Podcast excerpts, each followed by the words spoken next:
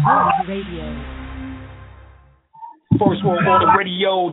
Finally, finally, we are on the air. No doubt. All right, all right. There's always going to be somebody in the building on First World Order Radio. We get on into some of that order consciousness tonight. First World Order Radio every Wednesday, 8 p.m. We got to talk about what is taking place on the planet. There's always going to be somebody in the building on First World Order Radio. First, we need to let you know we're going to be doing more shows, giving out more information on Wednesdays. Wednesday at 8 o'clock, we are now going to make this is the hottest day of the week. Numbers in time, order, importance. The most prominent parts, voices, or instruments. Earthly state of human concerns and existence. An indefinite multitude, quantity, or distance. System regulates to bring about specifics in the root based on value and natural characteristics.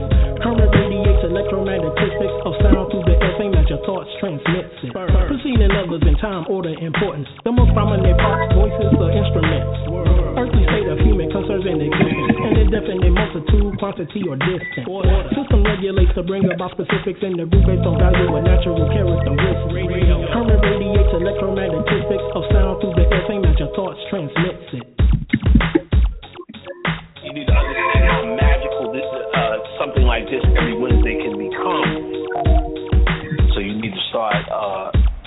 calendar right, get your schedule, your schedule right. You need to know our intention straight out. All right, so I mean, these clues are given throughout the various languages for us to piece the puzzle of this ancient mystery school back together again. And what we plan on doing, both of us, is bringing y'all some surefire dynamite. We're going to take this level up a notch. We're going to have stuff to do here. This is not just going to be about philosophies and theories, and shit that works. You have an activated pineal gland in which that produces this black chemical called melanin. We, what we did was gave a hard line in the sand between the different definitions of esoteric study and exoteric study. Playtime is over.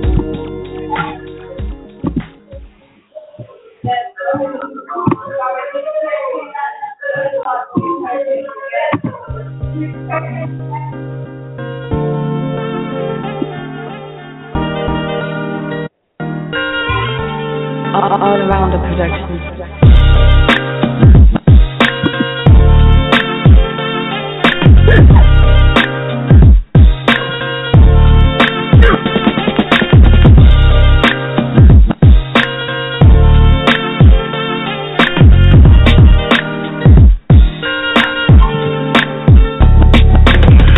Really say this the gift and the message. My music is a weapon when I use it on the reckless. Spaceship hovering throughout the whole region. Open up the sky and take the shortcut to Venus. Getting on my level, it's a hard pill to swallow. Like comparing your religion to it if the earth is hollow. No need to cry and let it soak in your tomorrows. Let my music soak up all your bittersweet and sorrows. See the sun shining, I lay back and kick it. Staying sucker free is my new way of living. One day we get together, then we all start feeling. But the ball that I dribble got me posting like Pippin. Champagne glasses round my orgonite pyramid. Glazing at the stars, show the kids where we really live. These solar flares got my DNA 12 stranded. Collect the trends and feed it to the man spring. Wash the tall moors. Some of us we been here to reunite the others and cool the world with wind chills. I put rap to the back for a good reason. 2012, 21 was a good season. Fake people get exposed just for who they are. Playing traffic in a highway with moving cars. My flow bring the fear of God to these modern rappers. They crawling backwards, kicking men and chest a heart attack. Ever since the kid went galactic, my center bracket reached the top and interacted with my solar status. The microphone to grab it, I guess it's just a habit. A living legend in your presence, sorta like the Mavericks. It ain't about me, nah, but it's about the future. A golden race is on and dealing with the cockadoodles. I sock it to you like a Grammy in your mama used to. The final stage, I ride away just like it's Honolulu. I prove my old school, but since I stayed there, galactic conscious awareness, I got my grades there. See with the eye of Heru, no longer bending knees. My inner chiefs are enemies. me when it's time to leave. This modern day crap, I don't even follow it. I'd rather symbolize my name up in the hieroglyphs. Declare peace without Battlestar Galactica. Footstepping backwards on my way back to Africa. To wash the Washita Moors. Some of us we been here to reunite the others, to cool the world with wind chills. I put rap to the back for a good reason. 2012, 21 was a good season. Fake people get exposed just for who they are. Keep playing traffic in the highway with moving cars. My flow bring the fear of God to the modern rappers. They crawling backwards, kicking men in chest, my heart attack and Washita Moors. Some of us we been here to reunite the others, to cool the world with wind chills. I put rap to the back for a good reason. 2012, 21 was a good season. Fake people get exposed just for who they are. Keep playing traffic in the highway with moving cars. My flow bring the fear of God to the modern rappers. They crawling backwards, kicking men in chest, my heart attack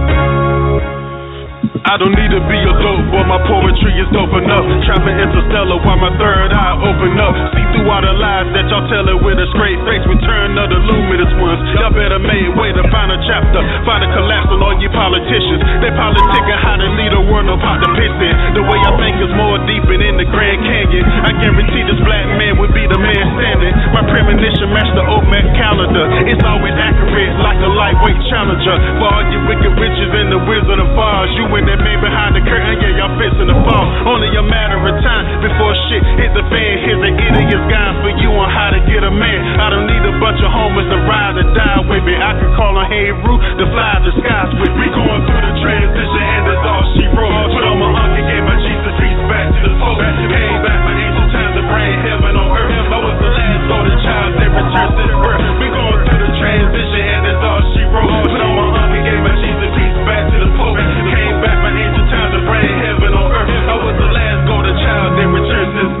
When I'm riding on this city streets, never really miss a beat. To the point of no return, lest I turn another cheek. Catch me on my dated box, smooth as I wanna be. Just being me, never chilling with the wannabes. God in the flesh, dated back since the latest. Look how my history is more than they can understand it. My melanated skin, star from the astro. I'm made of dark energy created from black holes. No thyself, the only one you can lean on. I got some school that y'all can break y'all weed on. All right, here's Martin Luther King and slave ships about the underwater cities of spaceships. My mystical mind, we had the government covering. But if the OMAD tip fly away like a mothership, where African people, where the real Anunnaki, wearing feathers on their heads, just a few feet taller than me. Going Through the transition, and that's all she wrote. Put on my uncle, gave my Jesus piece back to the post. Came back for ancient times to bring heaven on earth. I was the last golden child that returned since birth. We going through the transition, and that's all she wrote. Put on my uncle, gave my Jesus piece back to the post.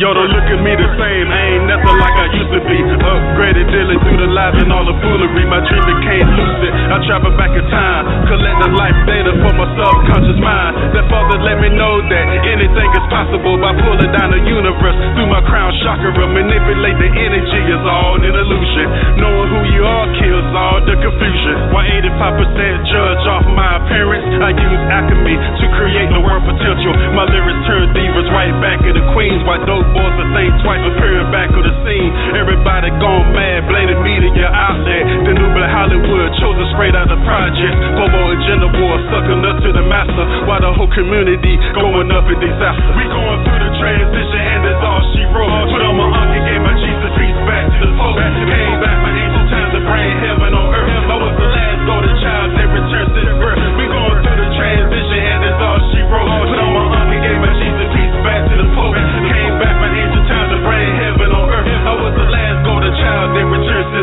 since birth.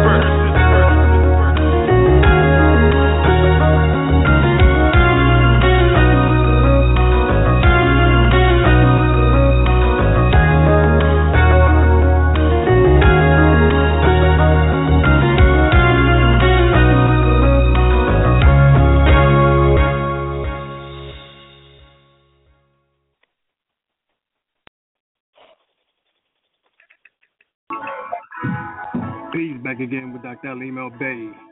All right, we're going to get into the show tonight. All right, we ready to hear from Brother Citi. All right, if y'all don't know what's getting ready to happen, let me catch y'all up.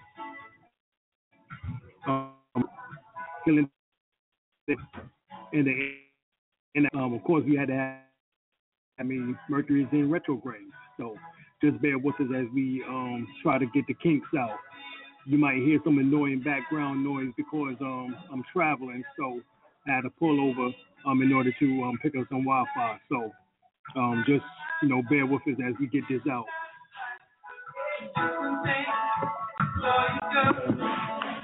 All right, before we bring Brother Citi on, um, let me bring in nutritional healing. God is, are you here? Greetings, yes, peace. How are you?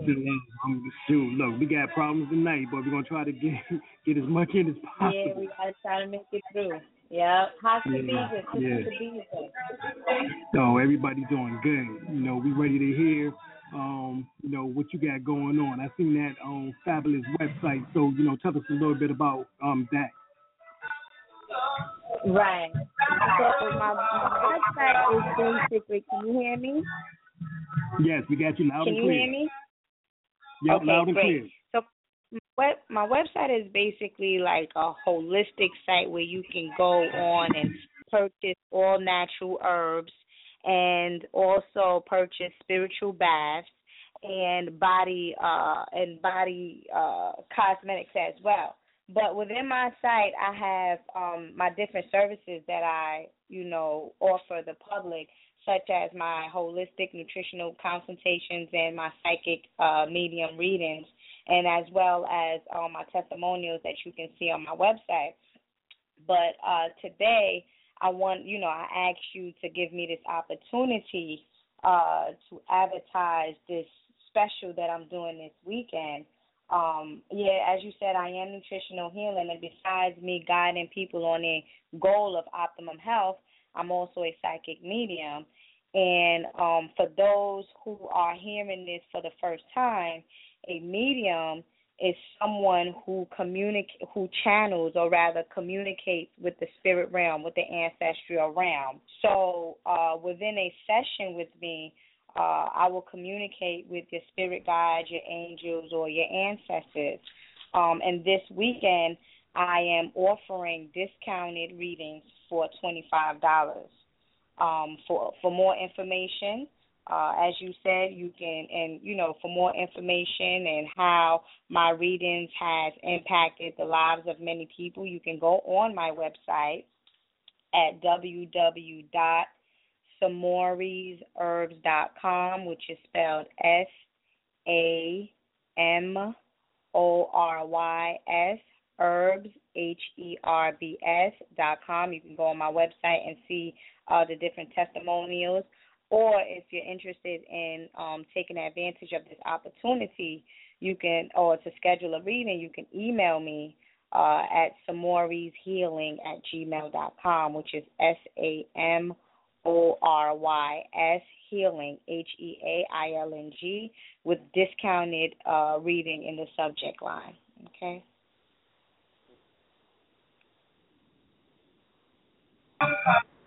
Excellent, excellent. Yes, we Yeah. here. Can you hear me? Yes. Yes. Um, all right. So, um, give them that website once again so everybody can um, definitely check it out. Okay. So the website is www.samorysherbs.com, which is S A M O R Y S herbs H E R E S dot com. And if you would like to schedule a reading, you can email me at samoryshealing gmail dot com, which is S A M O R Y S healing at gmail.com. dot com. All right. Appreciate you for coming on, giving that shout out and that blast because um, we definitely need Yes. to support you and um, you know, get the readings, get your herbs, get everything that you're trying to do because, you know, you up and coming and um they need to participate you know, participate and support you. You know, um that's that's what we're here for is to get the word out to the masses and um, you know, have them to definitely um, you know, come and check you out. Definitely, and I would like, and I'm, you know, I'm thankful that you're giving me this opportunity, you know, to share this information because just along my journey and the different readings that I've done for for for hundreds of people is like it's it's, a beautiful thing, and I'm just my goal is to reach many more, you know. So you know, for for those that are interested in, you know, communicating with their loved ones, their spirit guides their angels, you know, reach out to me and we can set something up. We can schedule something. Mhm. Definitely, definitely. That's excellent. We're gonna definitely keep a um you wanna give a contact number also one more time? Sure, sure. You can you can call me at six four six seven eight zero ninety four eighty eight. Again, that's six four six seven eight zero ninety four eighty eight. You can call you can call me there to set up a, a, a session, or you can email me. My primary way, my primary contact is via email. But if you want to just call me up to schedule an appointment, you can you can do so as well. Six four six seven eight zero ninety four eighty eight. All right. Appreciate you guys for coming on and giving us I appreciate you too, brother. Thank you so much. you're welcome, you're Thank welcome. you so much. I have to get you back on the show again so you should be ready for that. Oh yeah, definitely. I, I, you know, however we can, however we can help our mm-hmm. people to understand what's happening on a universal level, or just over, or just help them on a journey. You know, um, I'm always down for that cause. So definitely have to set something up. Even you know, last time I believe we spoke on um, melanin and how it affects the body, but this time around, you know, we can speak on just spirituality and how food, the food that we eat, affects our spirituality or our spirit. So All right, you well, know, we I'll have to put that together within the next two weeks You know, we can definitely have you back on. okay, yes, I love to do. Yep. All right. Appreciate you. Thank you, Goddess. Thank you so much. Peace and love, everyone. Peace and love. Peace out. Okay. All right, we getting ready to bring on my home girl, Ty Queen, as well as also Brother Citi Hampton. Are you all here? Hello. Greetings, peace. Peace. Finally, good? we here live. I know, right? First Yeah. World Order. Am I? Can y'all hear me? Can y'all can y'all hear me good? We got Yeah, you I can hear you. All right, cool. Cause I know I, I dropped my uh my phone in some water. Just- just Yeah, we got you loud and clear. Just try to ignore the background. All right, cool. I dropped my phone in some water. You know what I mean? Right in like this tub where I keep all my gemstones at. Right in the salt water tub. I just dropped my jack. Like I was like, Boom. oh god, that Mercury in retrograde was like, you want your phone? like, Like really? five. That's it was like, it was like I five minutes. Retrograde, brother. Yeah, man, it's ridiculous. It's a pleasure to be here. You know what I mean? I've been I've been listening to Dr. Lean for for quite some time, so you know you're like a legend to me. You know, honesty. You know what I mean? It's a pleasure to be here on the show and do it with you, man. Well, I appreciate that, God, and um, yo, we get ready to get marveled and amazed by the info. So, um, the goddess Ty Queen said, yo, you got to get this brother. I said, all right, well, shoot, when you want to do it, you know, contact you. Mm-hmm. He was like, yo, you up for it? So, you know, we definitely want to get into the healing of the energetic body and the inner alchemy or the science of the inner alchemy. So, you know, where you want to begin with that topic?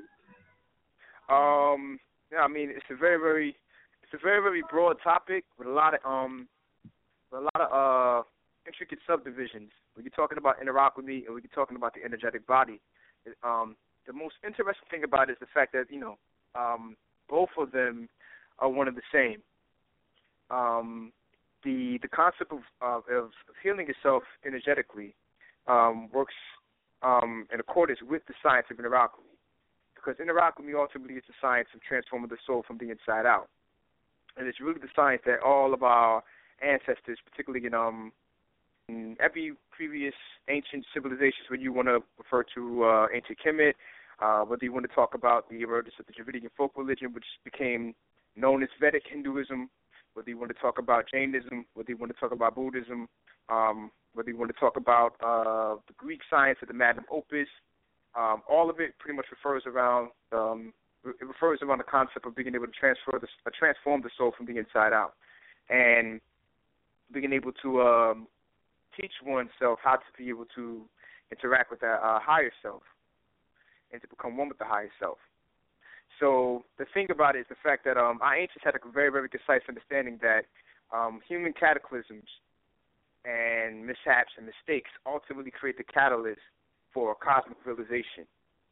And they create the catalyst for that cosmic realization for the soul to realize um, that there's something deeper than just participating and living in this cyclic existence of ignorance and passion and acting off of desire.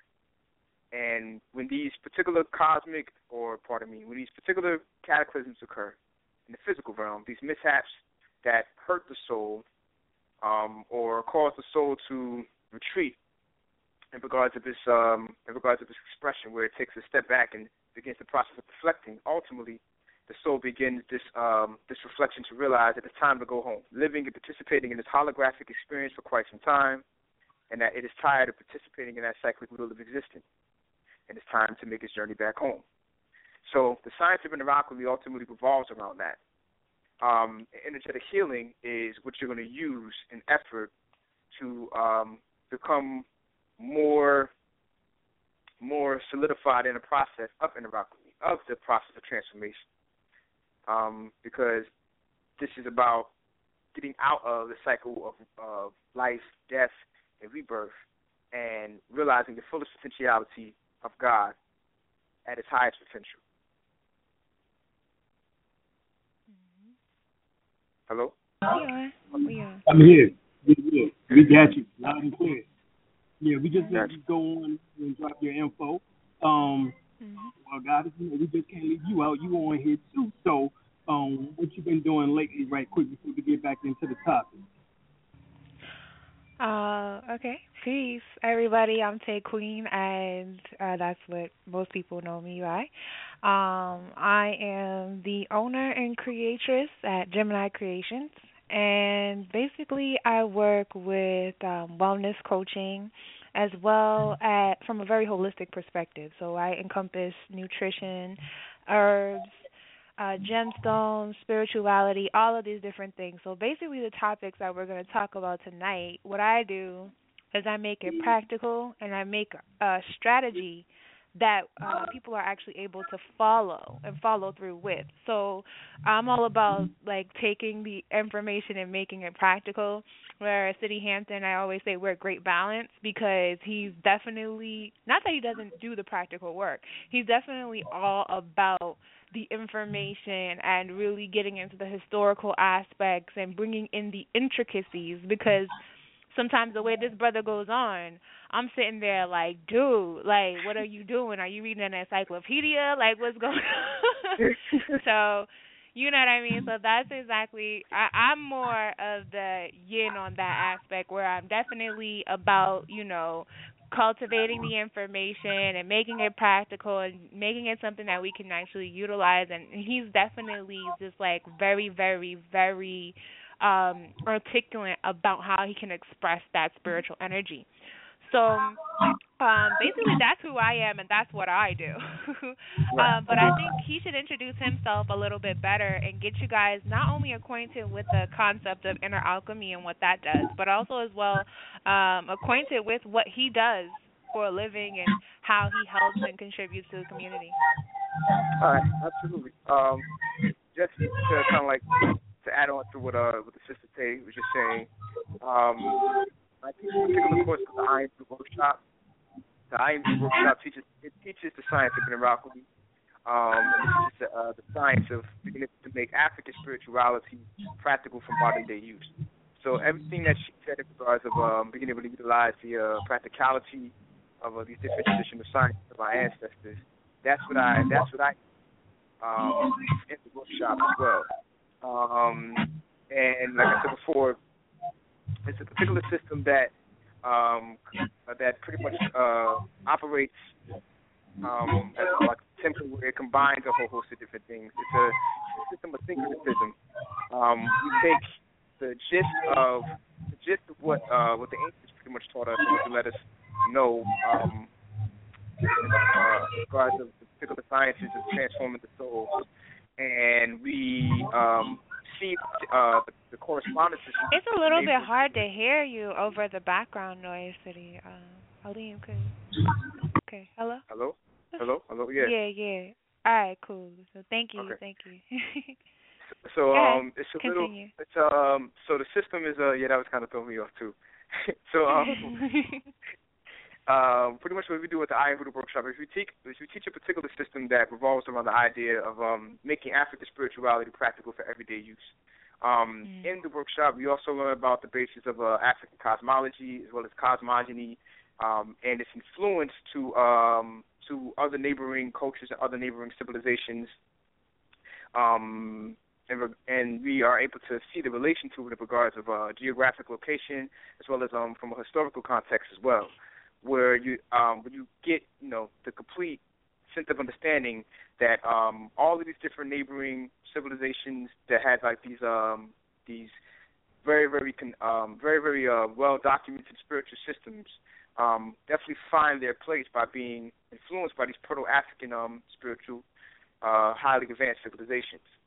Um, So in the process of uh, being able to study the correspondences, as well as studying it from a historical context, you're uh, able to see how all of them is intricate, how all of them are intricately con- uh, connected, and it's good for um, a person who's looking to be able to. Um, um, it's good for a person who's looking to be able to connect uh, to, to like to African spirituality, but doesn't necessarily have um, like a very very core practical system in place um, Mhm. because of the fact that you know everything is everything is pretty much up and then it's like it's up and it's like it's it's everywhere right now. People are like you know where Yeah. I I study the basis of ancient Kemetic science, and other people say, oh, well, I'm into Ifa. Other people say I'm into Vodun.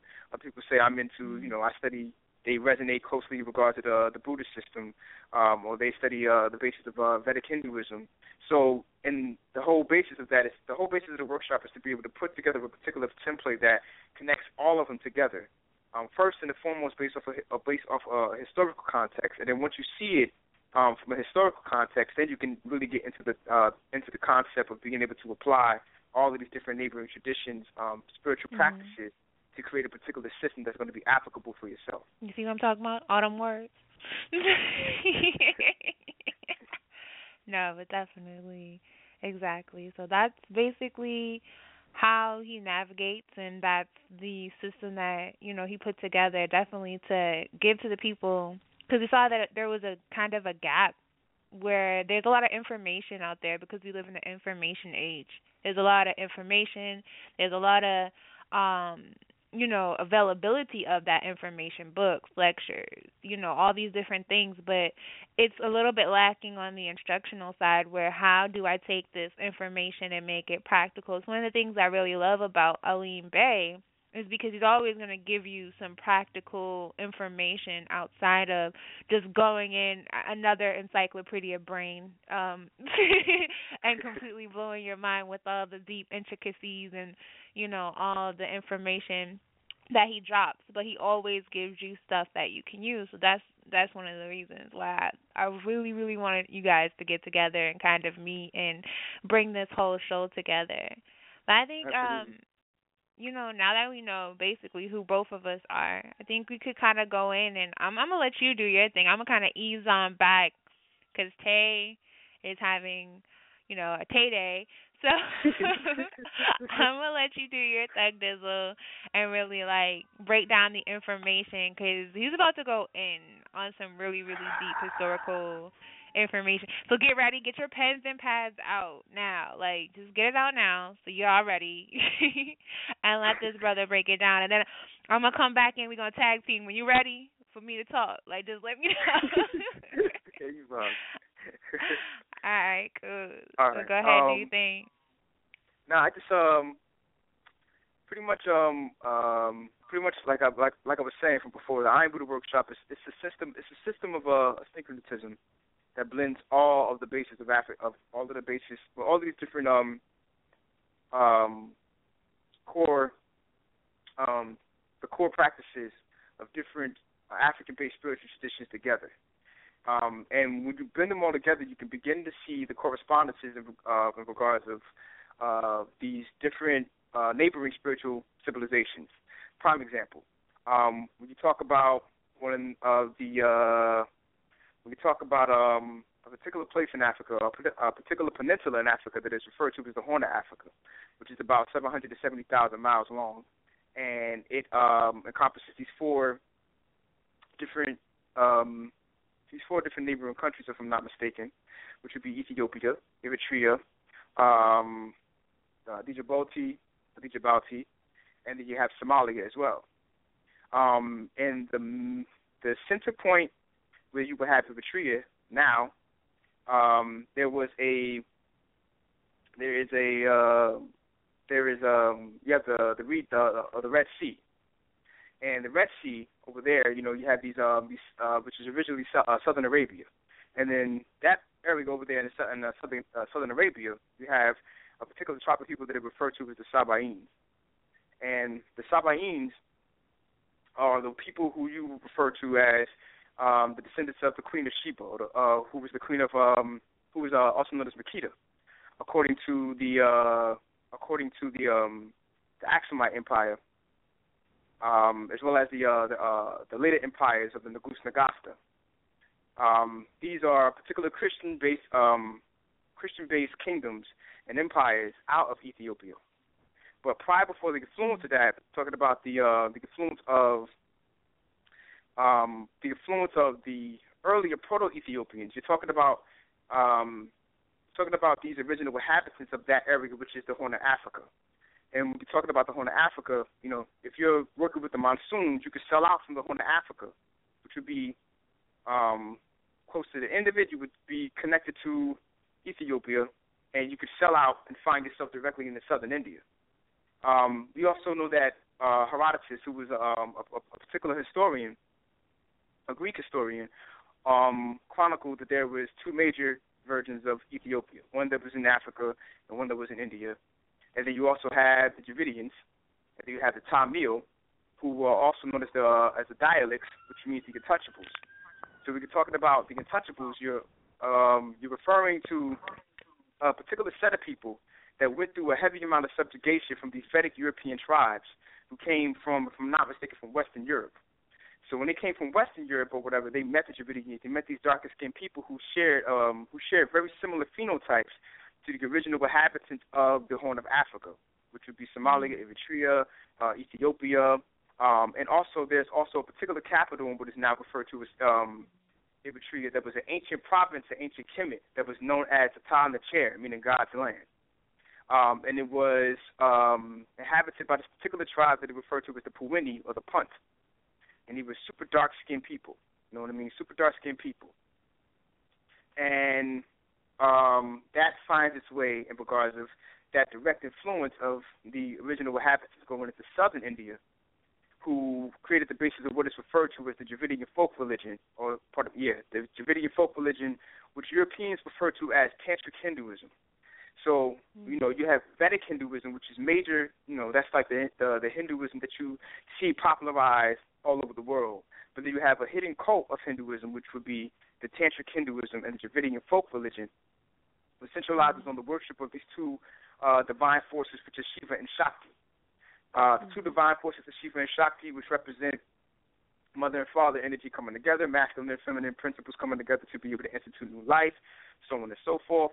And uh, the central point or the main goddess of that system in regards to the Dravidian folk religion or the Tantric Hindu system is a goddess by the name of Adi Shakti. Adi, which means first. Um, she, she's the first incarnation of Shakti in Sanskrit, and her other name is known as the tri, is known as uh, Tripura Sundari, which means the goddess of the three crowns. Um, in the Dravidian folk religion, she's related to the Mahanaga, which means the great Naga. Maha in Sanskrit means great, um, which is connected to Manasa Devi or Lalita. So the goddess of the three crowns, which is similar. Hello.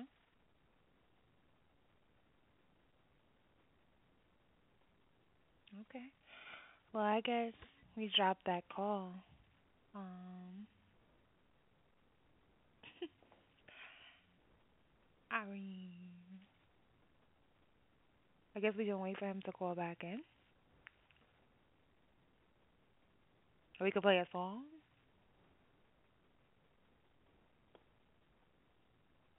Okay, so I just talk.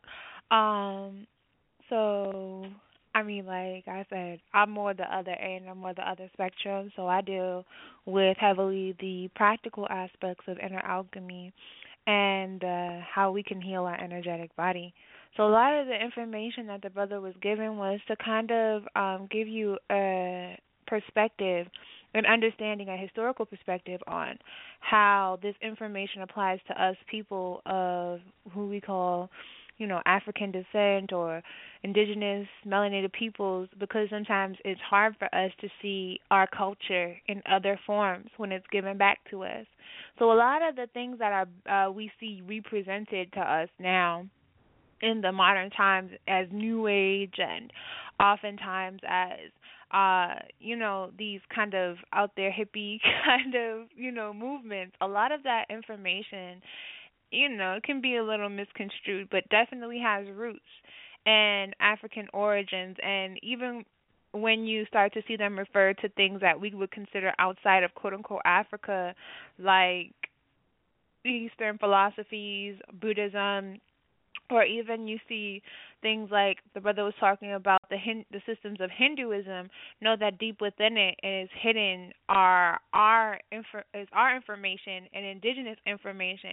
It is just being distorted over time due to historical uh events like invasions of different um caste systems and all these other different peoples coming in from different places and actually watering down the culture as well as watering down the um the religious and spiritual systems. So, you know, you have like kind of give and take and, and a lot of times with these different systems we have to kind of search deeper into them to find their roots and their origin. And like the brother was talking about with the Indian system, it's very particular that you see. Uh, it's very commonplace that we see represented to us now. These kind of very very caucasian looking um representations of these different gods and goddesses and um as well as you know you kind of have that caste system that's in India that glorifies lighter skinned people over darker skinned people.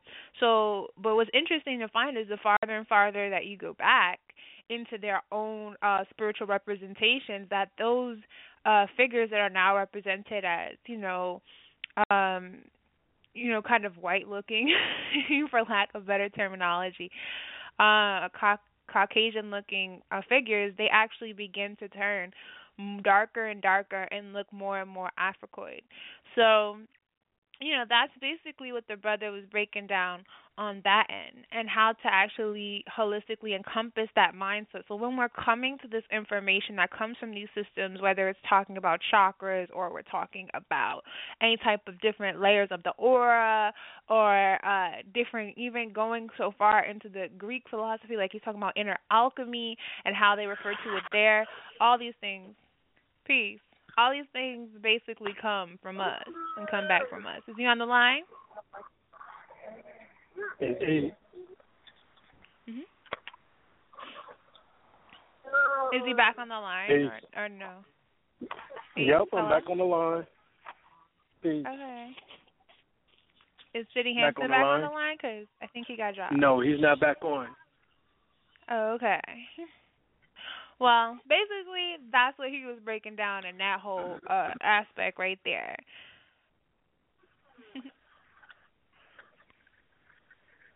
So, yeah. All right, so we're gonna go into um dealing with the energetic body. I guess we'll have to deal with some of the gems and stones on which that Mhm. correlates to the healing of um the energetic body. So you can go over that. Um and hopefully we can get him back in here um Yeah. you know in a few minutes. Okay. Definitely. Again, like I said, I deal more with the practical side of all this information. So when you come to me, you're going to be looking at what do I do because of this? So basically, people ask me a bunch of questions like, this is going on, or this is happening in my life, and they tell me what's going on in their life, and, you know, all the different uh problems or concerns that are that are uh, facing them. And then what we do, well, what I do particularly, is I devise spiritual solutions for them. So, as far as you're talking about speaking on the energetic body and how we can actually begin, okay, he's actually back on the line. Um, he's he's there. So I don't know what. No, his number is five one six. Sorry. Starry Citi. Five one six area code.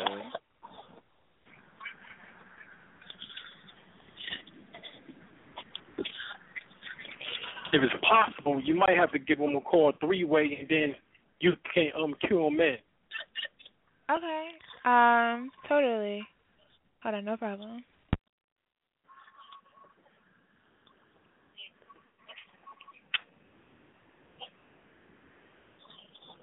Peace, Citi Hampton. I'm unable to come to the phone right now.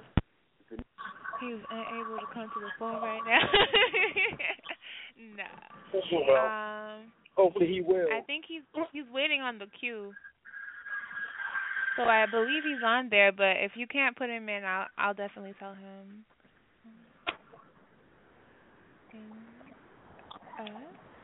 Yeah, I'm back on the road traveling now, so you got to um cue him in that way if you possibly can. okay. Totally. Understandable. Mercury. I know you my planet, but um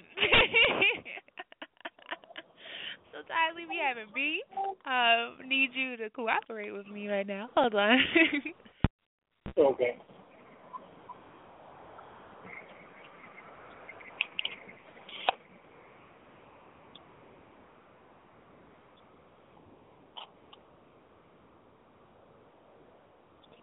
Hello? Hello? Peace. Peace. Are you back on? Citi? No? No. No? Okay.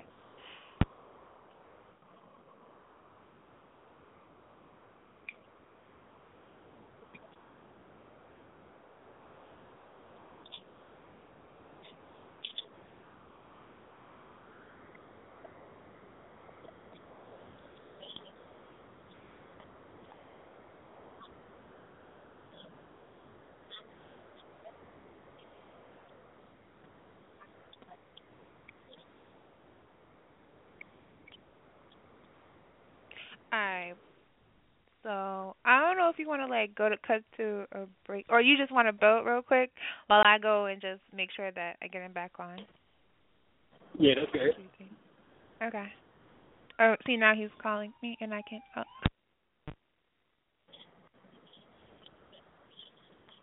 All right, for everybody to understand what's going on. Um, he's talking about the energetic body. Now, what is the energetic body? The energetic body is your auric cell, your etheric field or body. These bodies act in conjunction with your physical body. And of course, there's other bodies higher than that. Of course, you have your physical body, your etheric body, your emotional body, which is your astral body. You have your mental body, your causal body, spiritual body, and soul body. And, um, all these are your energetic bodies, but normally when they speak about it, it's about your auric field in general. So um, you're gonna get him to explain a little bit more um, in detail about that Hello. um, as soon as they can get on Hello, here. hello. yeah, we're all back. And um, Yay! Finally. right. Okay. there we go. It was like Merc- the illest cyber phone tag experiment in like the history of life. I'm sorry. Yo, Buster Reed is going ham today. Like it just tore up this whole show. But um anyway, uh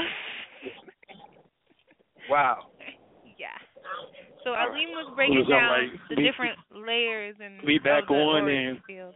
We're going to continue doing it. Okay, holla back.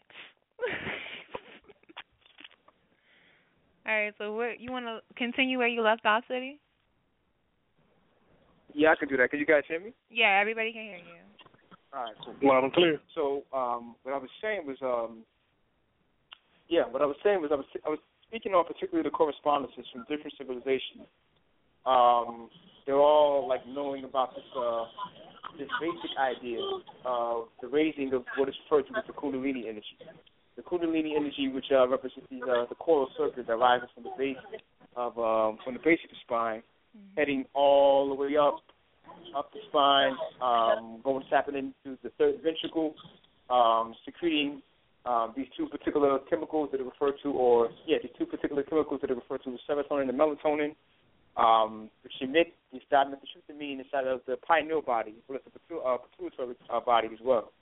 Um, and this is where the concept of the whole Christ consciousness ultimately comes from, and this originates from.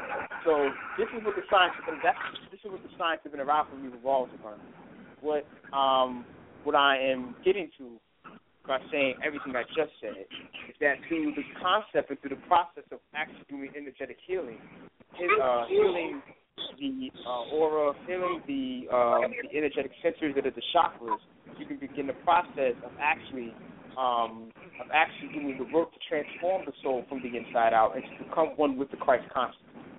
Um, and this is what the ancients understood. They understood that mishaps, mistakes, pain, trauma, all of those things create the catalyst for cosmic realization for you to realize yourself Retrograde. cosmically. I had to do that. Go Hello? ahead. What'd you say? I said Mercury in retrograde, all Right. of it. you know what I mean? So the whole thing, like I said before, it all bases itself off of the reason why I teach I teach a little bit about the history is because there are some people who become very um like apprehensive about uh being able to pick up um like uh particular like uh tactics, tools, thinking that would be very, very fundamental and very, very useful in their um in the process of energetic healing. Um, we have some brothers who may be centralized in the ancient Kemetic school of thought who won't be interested in um, who won't be interested in learning anything about um, like uh like the uh the Zolong, which would be like the Tibetan Buddhist breathing techniques. Mm-hmm. And these particular these particular techniques um, ultimately find their origin in ancient African spiritual origin. Um, based off of like I said before with the influence of the Horn of Africa, and then you have the Dravidians, um, which later became known as the Untouchables, which later became known as the Dalits. Uh, once it became the Dalits, um, then they started a particular system they refer to as Jainism. Out of Jainism, uh, gave birth to a particular system that we, that we now know as Buddhism. Um, and when we say Buddhism, uh, or Buddha, the term Buddha comes from the Sanskrit word Bodhata, which means one who is awakened or one who is observant. So everything in the Western Hemisphere that we know about Buddhism central- centralizes around a particular um, story for this one certain which one individual that we know of who is Gautama Buddha. But we don't know anything about the particular, um, like a thousand bodhisattvas that are um, that are the that are the that are the deities of the, the system of Vajrayana, which is the esoteric system of, of Buddhism. um, and how the system of body uh, Vajrayana, which is now centralized, particularly out of uh, out of out of um, out of Tibet, um, really finds its origin from the ancient, uh, really finds its origin from the ancient Khmer influence of the ancient black people that inhabited Southeast Asia, uh, Cambodia, Thailand, Vietnam, stuff like that. You know what I mean? Um, and the brilliant thing about the Khmer is the fact that they blended uh, they blended Hindu as well as uh, Buddhist uh, mythology with the overtone of ancient Kemetic influence, and they created uh, a particular civilization based off of that. And you can see it based off of the etymology behind certain um, capitals and cities. Like uh, there's a particular province capital in Tibet that is known as Kham. You know what I mean? When you're saying Kham, you're saying Kemet. It's all connected. Khmer, Kemet. If you look at the uh, the portrait of um, the Buddha Maitreya from, if I'm not mistaken, I think the fifth century out of the Khmer Empire, he has a he has an ancient Kemetic ankh inside of his crown. So um, I say all that to say that what we're dealing with is we're dealing with science that we're all around the world. The science of being able to break outside the cycle of life and death and break outside of the cycle of just um, being victimized by traumas and victimized by issues and um, and just being emotionally, spiritually, and psycho and psycho spiritually sick. Um, that's what all the different all the different particular uh, systems that we refer to um, that finds itself in ancient African influence, as well as East Indian influence, as well as East Asian influence. Um, it all is it all is uh, a particular science that is started by one family. You know what I mean? So by you know by melanated people of planet Earth. So um, we go uh, from there. You know, when you start talking about the concept of chakras, you know, you're dealing with these particular energetic centers um, that store information. These particular energetic centers store information from um, from uh, particular experiences that you may have. Um, they also uh, store information based off of uh, um, your emotional disposition to those experiences. Um, the energetic centers or the chakras are really they are the uh, they convey and they store the particular signals from the subconscious psyche. Because um, as you as what is referred to as the, mac, the microcosmic and the microcosmic orbit, which would be the uh, the macrocosmic orbit being the orbit of the universe, and the microcosmic orbit would be the orbit, um, which would be the uh, the orbit of the what is referred to as the feedback loop in Western science. And this particular feedback loop is a is a loop that resonates from your conscious mind to your subconscious mind. Your subconscious mind is the uh, it's your pretty much your subjective awareness of the objective consciousness. It's your subjective awareness of the universal mind. Subconscious mind ultimately is. So the thing is, is like when you're thinking about certain things, those things play back on a particular feedback loop that is referred to in East Indian mythology as the macro or part of the microcosmic orbit. Um, and then you have in Hindu mythology, you have what people refer to as the Bindu seed. Um, Bindu seed being the the point in the universe where all creation begins. Um, and you have a microcosmic Bindu seed. You have a microcosmic Bindu seed. The macrocosmic Bindu seed is in is in the cosmos. The microcosmic Bindu seed, seed it represents the pineal body of the pineal gland. So it's it's all based off of um, all based off of uh, the uh, the science of our ancestors, um, the universal laws, um, the nine laws of Tahuti, um, otherwise as the Pasadum, Hakundum, the sacred wisdom or the sacred wisdom, as above, as of below, um, and everything ultimately starts like starts within. Because everything that you're looking at and everything that you're experiencing here in the physical realm is a hologram. Um, and it's a hologram, it's a holographic reality that ultimately establishes itself as your reality based off of your emotional attachment to it. So um, first and foremost, when you're dealing with the energetic bodies, you have to first and foremost acknowledge the stuff that's wrong with you, or or the things that are plaguing you, acknowledge the things that are bothering you, um, whether they could be uh, certain experiences that you may have had, uh, particular traumas, whether they be childhood-based traumas, um, uh, could be anything. Um, the first thing that one has to do in regards of um, understanding that it's time to heal the energetic body is understanding that there is a sickness or weakness inside of the energetic body. Um, and you have to be able to start the process of being able to work with it from there. Um, and once you get to that point, of having to acknowledge it, then you begin the process of detaching from the pain, detaching from the from the energy, and then you begin the process of transmuting that energy. Because this science that we're talking about is a science that traveled even into Greece. You know what I mean? It was the it was the the exo the exoteric science or the exoteric spiritual system that the Greeks used um, when they pretty much took all of the ancient information and then consolidated it and compartmentalized it and create what is referred to as the Abrahamic tradition.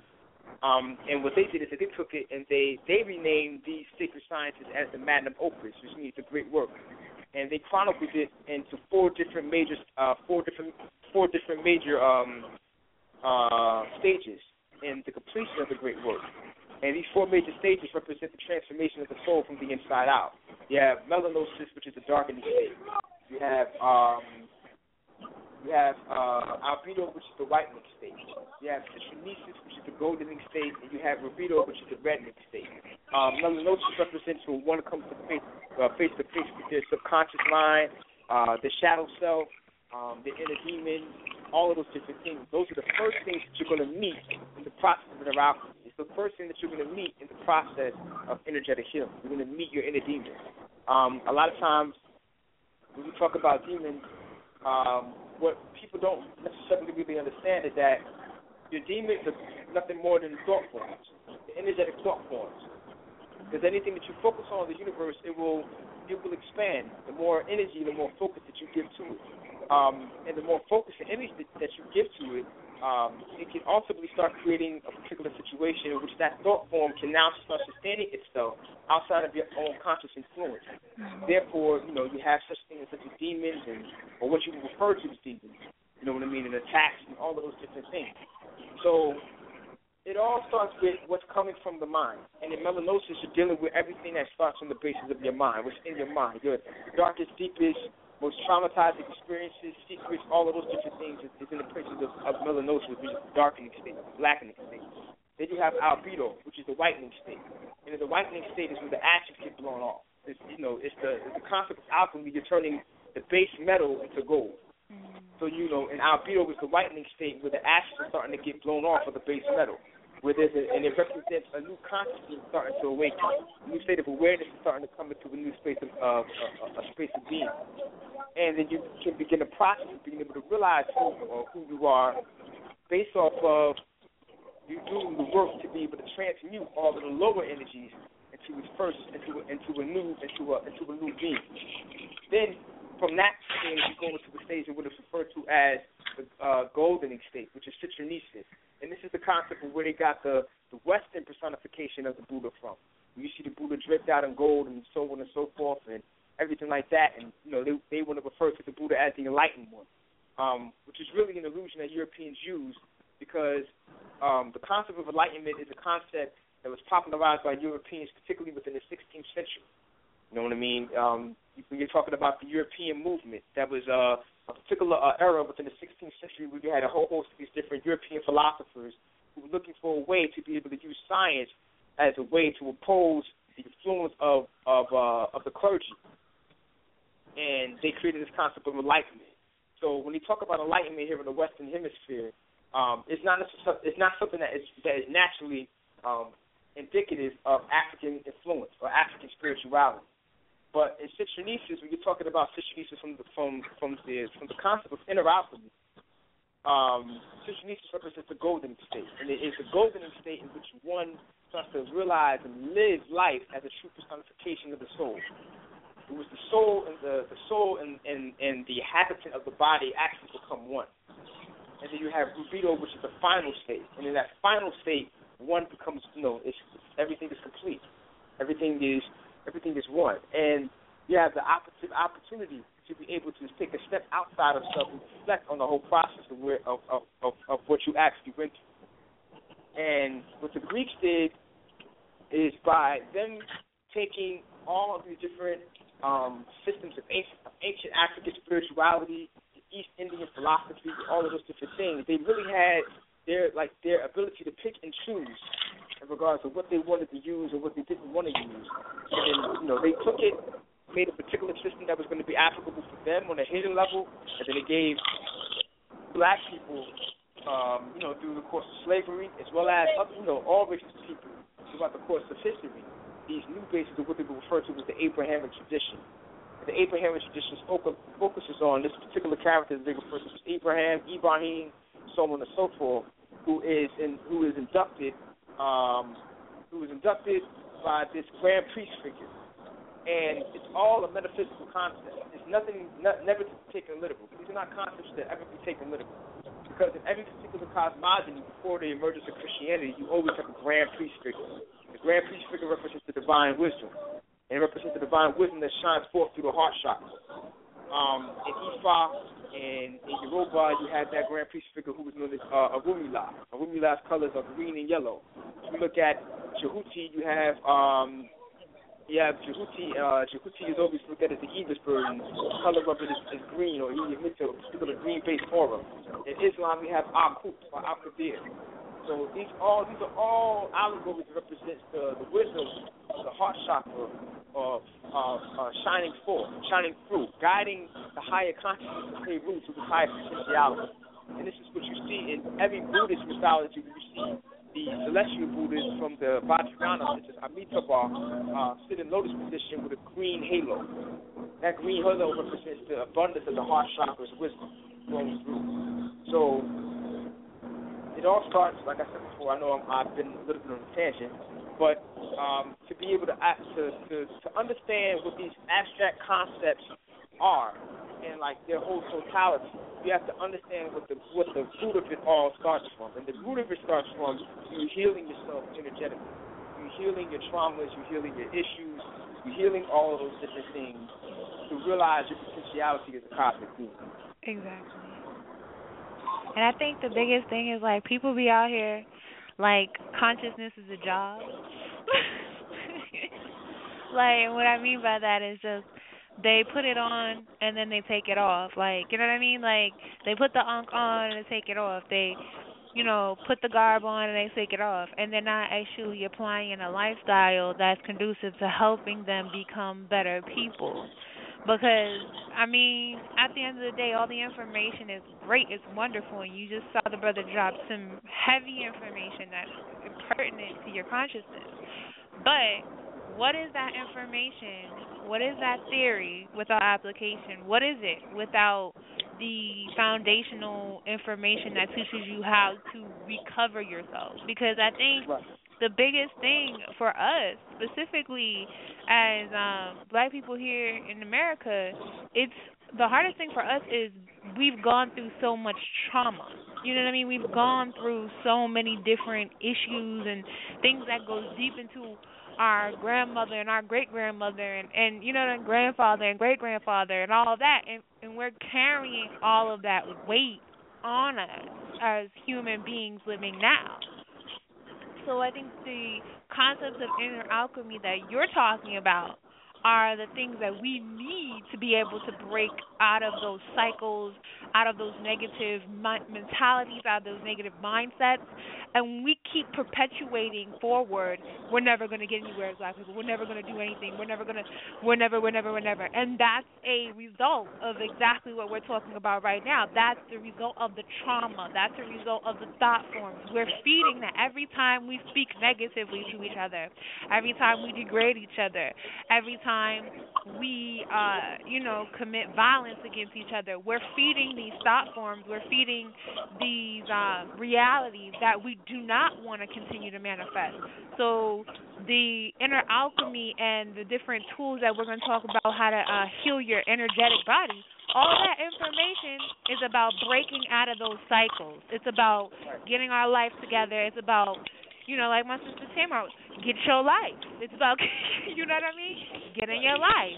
And we can sit here and we can go on all day about the the astrophysics and the metaphysics and the other physics, but we need something that's going to be able to help us to recover ourselves. So for those people who are listening, um, I'm going to just ask one question to you, Citi. Um, what would be the first step to healing our energetic body? What would you feel would be the first step, but the first thing that they people who just new to this they're coming into it. They don't really even understand what an energetic body is. They don't really understand what are you talking about. What is the first step for those people who want to kind of go into that new realm of thought and that new realm of being? Well, first and foremost, to heal some, to heal your energetic body, you have to realize that there, that you that there's a sickness in it. You to realize that it's not operating properly, and you can tell by the judgment of your thoughts. You understand what I'm saying? The judgment of your thoughts and the judgment of your emotions. Are you in control of your thoughts? Are you thinking your thoughts, or are your thoughts thinking you? Mm. You know what I mean? Mhm. Um, once you get to that point, the first thing that you can really start, like in regards to practicality, is really breath, breathing breath. Mhm. Um, when you breathe, breathing is a, it is a it is a way to communicate with source energy. You know what I mean? When you're inhaling, you're communicating with source energy. When you're exhaling, you're communicating with source energy. When you're inhaling, source is speaking to you. When you're exhaling, you're speaking to source. So therefore, there's information, there's consciousness. You know what I mean? So just being able to observe the breath and being able to work with the breath is the first practical thing that you can ultimately. There's the first practical thing that you can ultimately do. And you use the breath in accordance to. You use the breath in accordance to what you're thinking and to what you're feeling.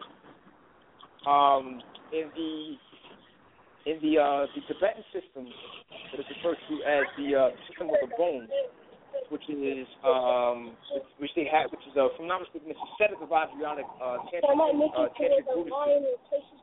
They have a, a breathing technique that is known as the Zolong, and the long uh, means wind. In ancient Tibet means wind.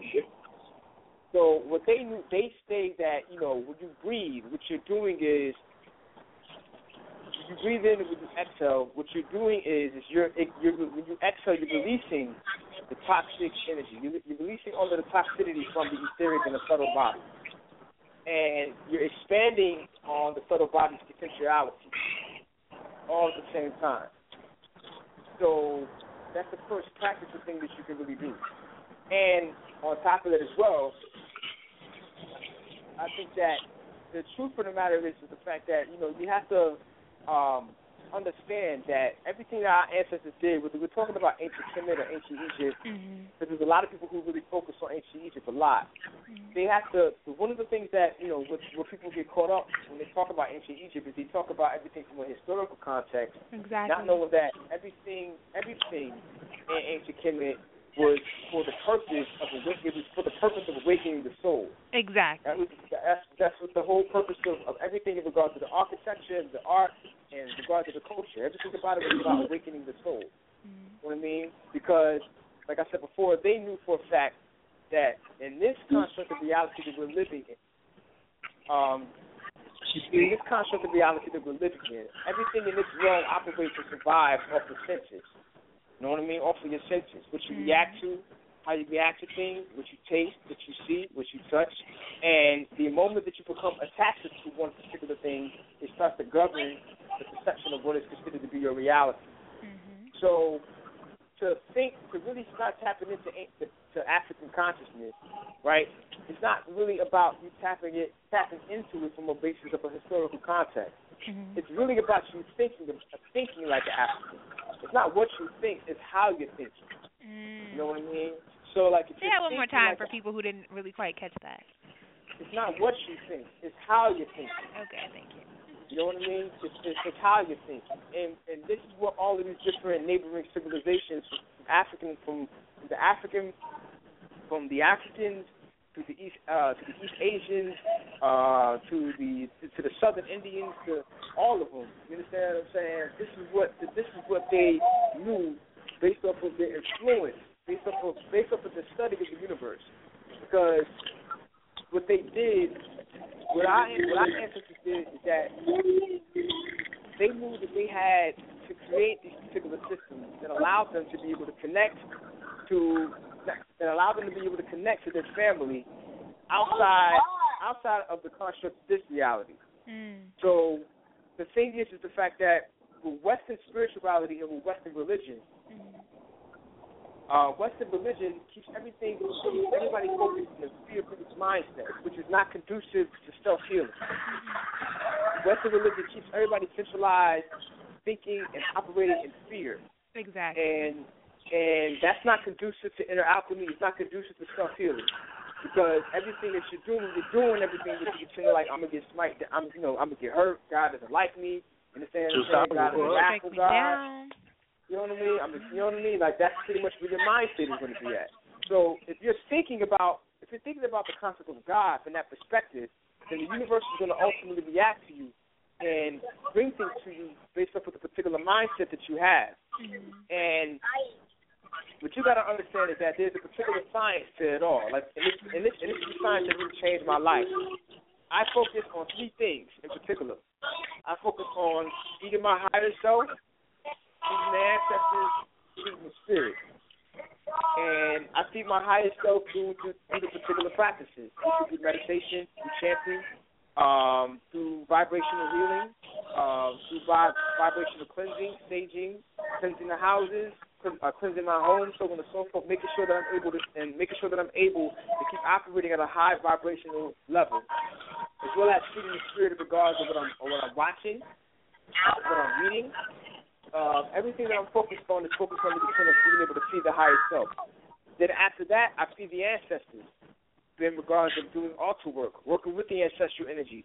Because I have a precise understanding that the ancestors are the ones who are responsible for communicating for me, communicating for me on the behalf of these different um, these different energies, these different archetypes that you refer to as a god or a goddess. You understand what I'm saying? And on top of it as well, use your ancestors' help in regards to being able to make sure that your life in the physical realm goes smooth.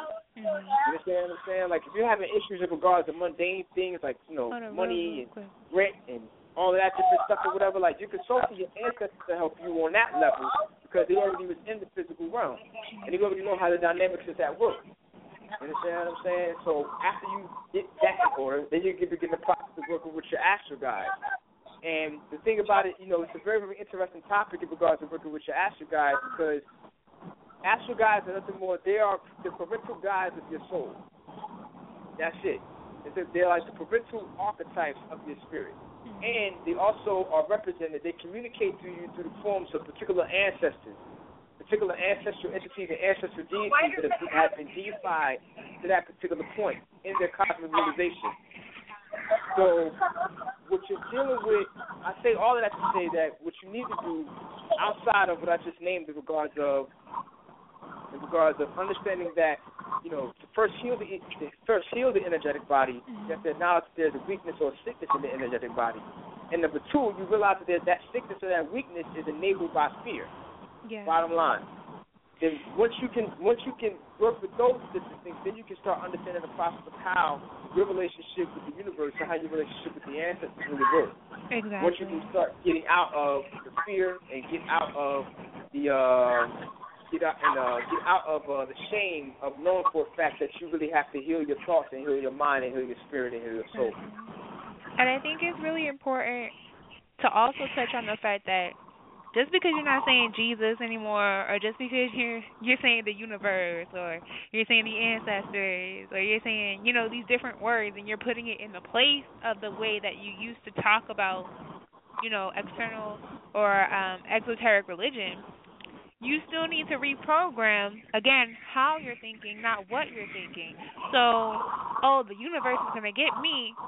The universe will come and get you. Like, oh, like you know what I mean? You can. Oh, the ancestors don't want me to do that. All right, then your ancestors won't want you to do because I think the thing is we have to really begin to understand the intricacies of how our our you know first how our words carry vibration you know what I mean? And how that vibration translates into our reality. And then also what we're doing is how we're programming ourselves with our words and our language and what we're saying. So there's just like all these different intricacies and these different dynamics. But don't think just because you said the universe instead of, you know, Jesus or whatever, that that excludes you from the process because what we're talking about is a reprogramming of everybody's way of thinking. So you have to reprogram your holistic mindset. You have to change the way that you're thinking, the way that you're living, the way that you're breathing, the way that you're eating, all of it. Right.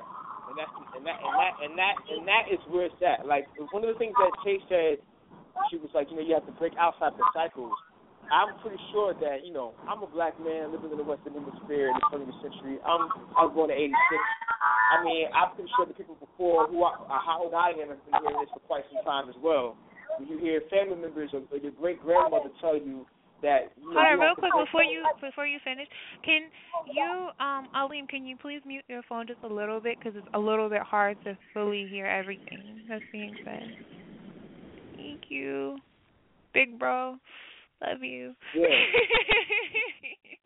Well, uh, I- wanted to say though, I said I'm pretty sure that everybody in their family has heard the term you have to break you have to break the generational curse. Mhm. right? You have to break the generational curse. And the thing is that what ended up happening through slavery is this is I'm the this is the crazy thing that happened with slavery is the fact that um, the African mind got bastardized through these concepts through these concepts that are referred to as the Abrahamic tradition. Yeah. You have uh, you have Judaism, you have Christianity, you have Islam. Mhm. Um, pretty much all of these all of these religions um, came into existence based off of Europeans coming together, um, particularly within um, the later um, the later dynastic per, uh, periods of what we consider to be not necessarily ancient Kemet, uh, obviously, you know, we would say Egypt at this point. You know what I mean? Um, and the influence of the Greeks uh, with the with the uh, with the Ptolemaic dynasty within the fourth no pardon me within the third century BC, and you're dealing with the emergence of different scripts such as the such as the uh, Septuagint. Um, you're also dealing with scripts such as the um, such as the Masoretic text. Um, you're dealing with these versions of the Bible, the Codex Sinaitica. All of these different versions, particular book, um, that pretty much blend the the sciences of ancient Kemet, um, other uh, other areas of uh, what we would consider to be Proto Africa, Mhm. um, Proto Africa, Proto Ethiopian influence, as well as Vedic Hindu influence. Um, and they just combine everything together to create this new book.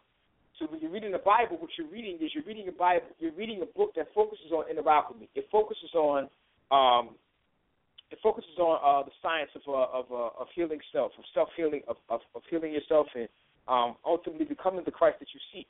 Um, if you read the Bible, there's a whole host of different third eye references in in the Bible. In Matthew six twenty two, it says, "The light of the body is the eye. If thy eye be single, thy body be full of light." You know what I mean? Um, all of those different things, and you can and you can find um, the the amazing correspondences between um, between certain uh, certain words, uh, the etymology behind certain words, and you can see how it all traces back to either ancient uh, Kemetic influence, ancient uh, Proto uh, Egyptian influence, or ancient Proto um, uh, Proto uh, not necessarily Proto Indian influence. I would say Vedic Indian Indian influence and Vedic Hindu influence. Um, when you're talking about the word Adam, when you say the word Adam, you're saying the word Adim, which in Sanskrit means first man. It literally means first man. Um, the story of Sarah and uh, Abraham. Uh, Abraham is Brahma. It's also uh, a cumulative term that comes together from three different ancient Egyptian terms from Ab, Ra, and Ham. When you're saying Ab, you're saying heart, Ra, which is the sun, Ham, which is connected to Kam, meaning black.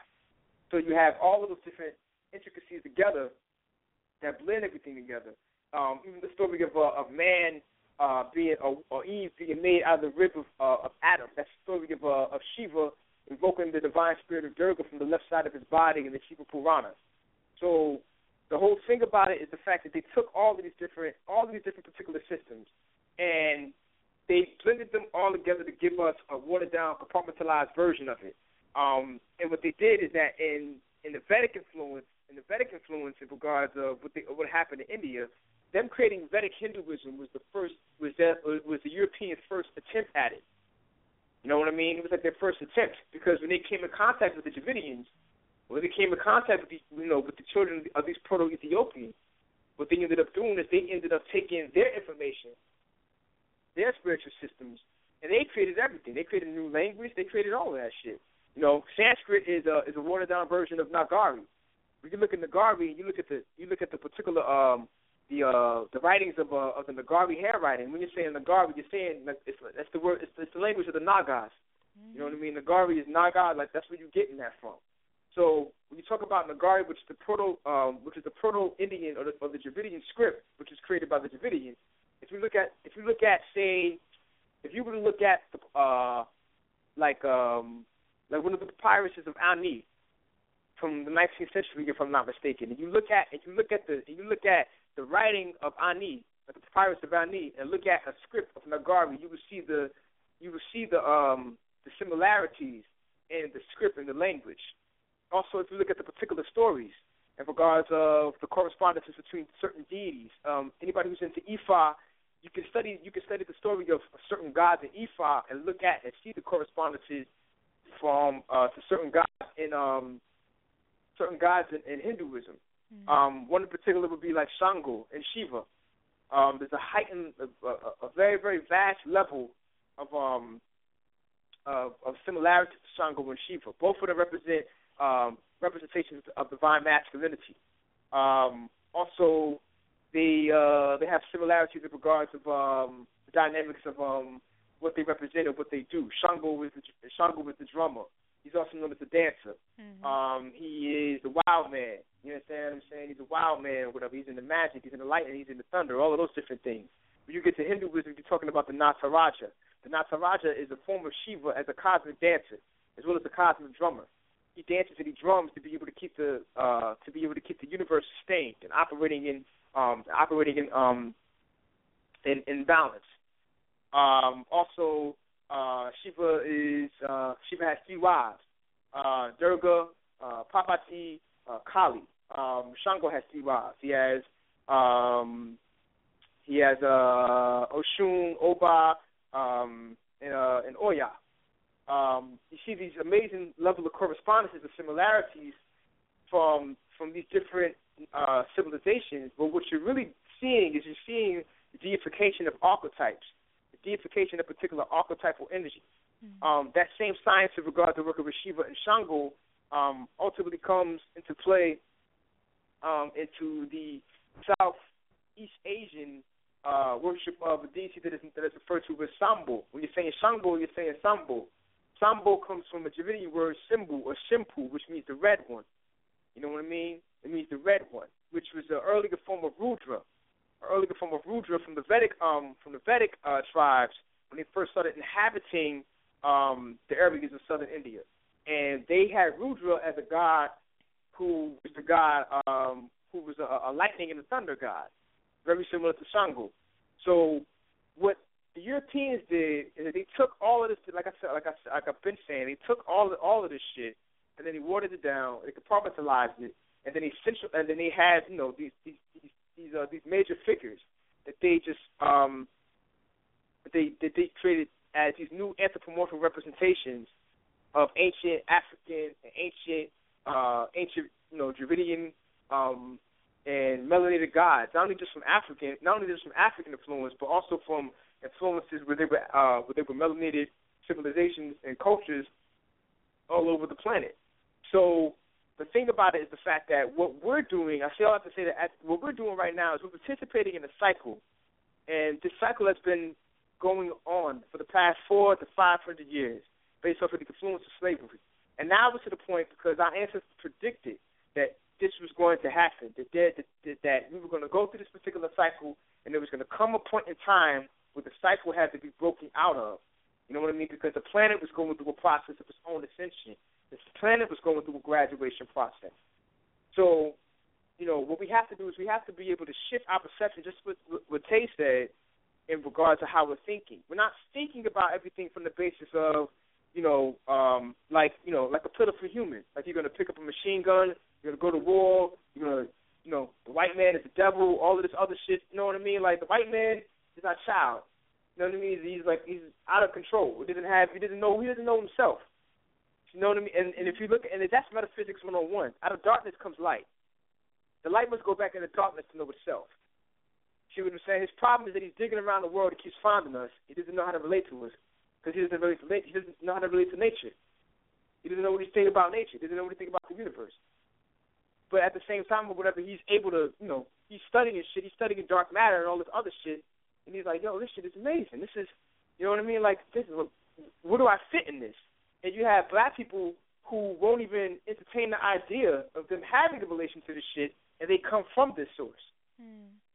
They come directly from this source. You know what I mean? Not only do they come directly from this source, they are the representation. They're the primordial. They are the primordial manifestation of this source, like in physical form, mm-hmm. like in complete physical form. Which means, which means that everything that we're participating in in this point in time right now can stop if we say so. If if we were vibrating on a particular frequency that allowed us to be able to connect directly to the source, and and completely eradicate our influence on this on on like on this paradigm as it is described right now. We can completely change everything. Everything would shake up completely. You know what I mean? It would have to start with us doing the work to heal ourselves. With us doing the work to understand that we are participating in this cycle. You know what I mean? It's an amazing time to be alive because the truth of the matter is is that we already knew what it was. Mm-hmm. Like the most advanced of the gods come to Earth to study themselves, and Earth is the university. It's a city in the universe. So the most advanced of the gods come to the planet to be able to study themselves. They come from the point they get here, and once they get here, they begin to study themselves, and they have to use their senses to be able to study themselves. They have to go through particular struggles, through cataclysms, an effort to realize who they are at their highest potential. And this is stuff that Bobby Hemmitt has told us. This is stuff that Dr. Philip Valentine has told us repeatedly, consistently. You know what I mean? But we have to really access it and realize it you know what I mean? And make it practical, not just talk about the shit like on some loose shit. As, as far as making it practical, we actually have a question uh, mm-hmm. from the chat room. Thank you, Courtney from Detroit. Uh, she asks, she says she appreciates the history and she'll read more as she makes her way through her healing. But um, she does understand the importance of breath. But what other than that can she do to help her move through her day? Specifically, list a few practices that she can incorporate into her schedule. Okay, I, can you say that one more time? Specifically, list a few practices that she can incorporate into her schedule. Basically, that's what she's asking you. What can she no, no, do? No, no, no, no, no. I need I need you to repeat the whole question because you you said you said a word and I didn't hear I didn't hear what the word was. It's like she said something She's just about, commenting. The question is, what can she do to help the practice. I appreciate the history. I'll read more as we make our way into healing. I do understand the importance of breath. What okay. other than that, okay, what other than breathing can she do specifically to move through her day? And specifically, can you list a couple practices that she can incorporate? So basically, she's asking you, what can she do other than breathe? to induce inner alchemy and heal her energetic body? Um, well, it's not necessarily just breathing. It's how you breathe. That's number one. Mm-hmm. Number two, journaling is good. Um, writing out what you're thinking, um, being able to understand like the particular dynamics of how you're thinking. Um, um, in regards of what I do, I can only tell you what I do personally. Like everything around me revolves around meditation. Um, revolves around meditation and revolves around chanting, and a daily upkeep on a regular basis in regards to spiritual baths, um, house cleansing, um, and being consistent with it. It's not necessarily any new techniques that you need, that you need. Uh, it's about having a particular set of practices that you do, and then being consistent at those practices. So, what kind of practices? I would say I'm I'm getting to that. no, and that's so, what she asked. I'm just okay. So what I'm saying, so what I'm saying is, um, like I said before, chanting is amazing. If you really want to get into breaking past like emotional blockages, and psychological blockages, and psycho spiritual blockages, chanting is amazing. Um, chanting is one of the best ways to really work with the energetic centers, to really work with the chakras. That's what you really want to do. Um, in regards to working with the um, the uh, the root chakra, there's particular mantras for that to open them up. There's also mantras to um, to cleanse them once you open them, and there's also mantras to stabilize them.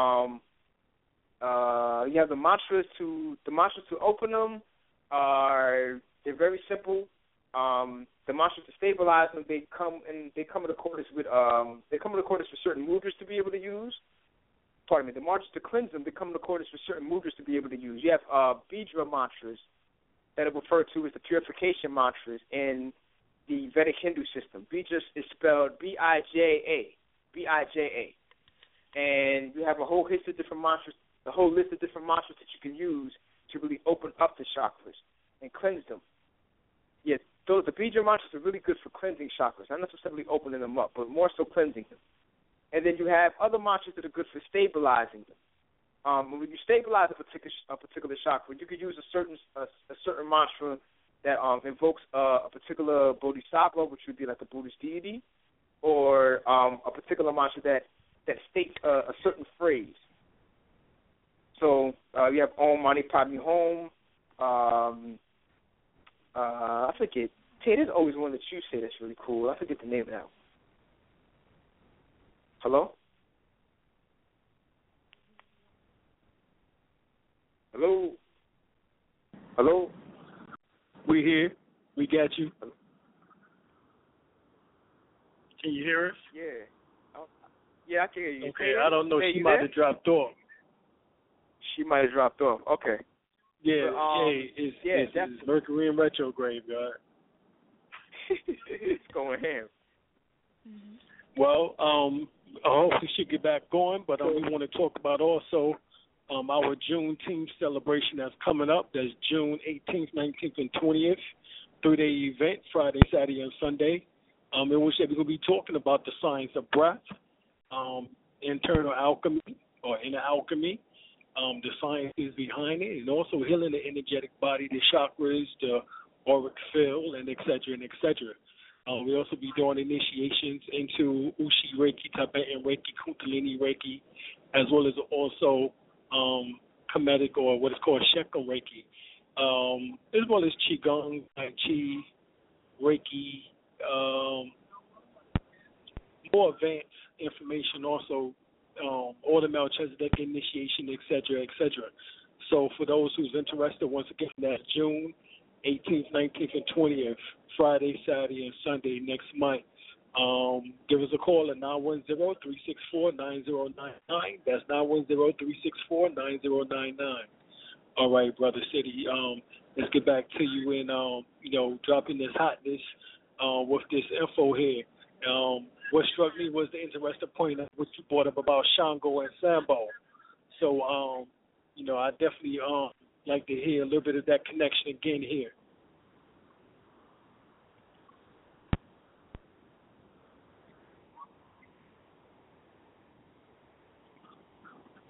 Peace, peace, Hello? peace. Peace. Oh, okay. So he got dropped? I believe he did. Oh, All right, okay, so he got dropped. But you, who He's me? calling me back right now. He no, I said he got dropped. He's calling me back right now. I got you. Okay, gotcha.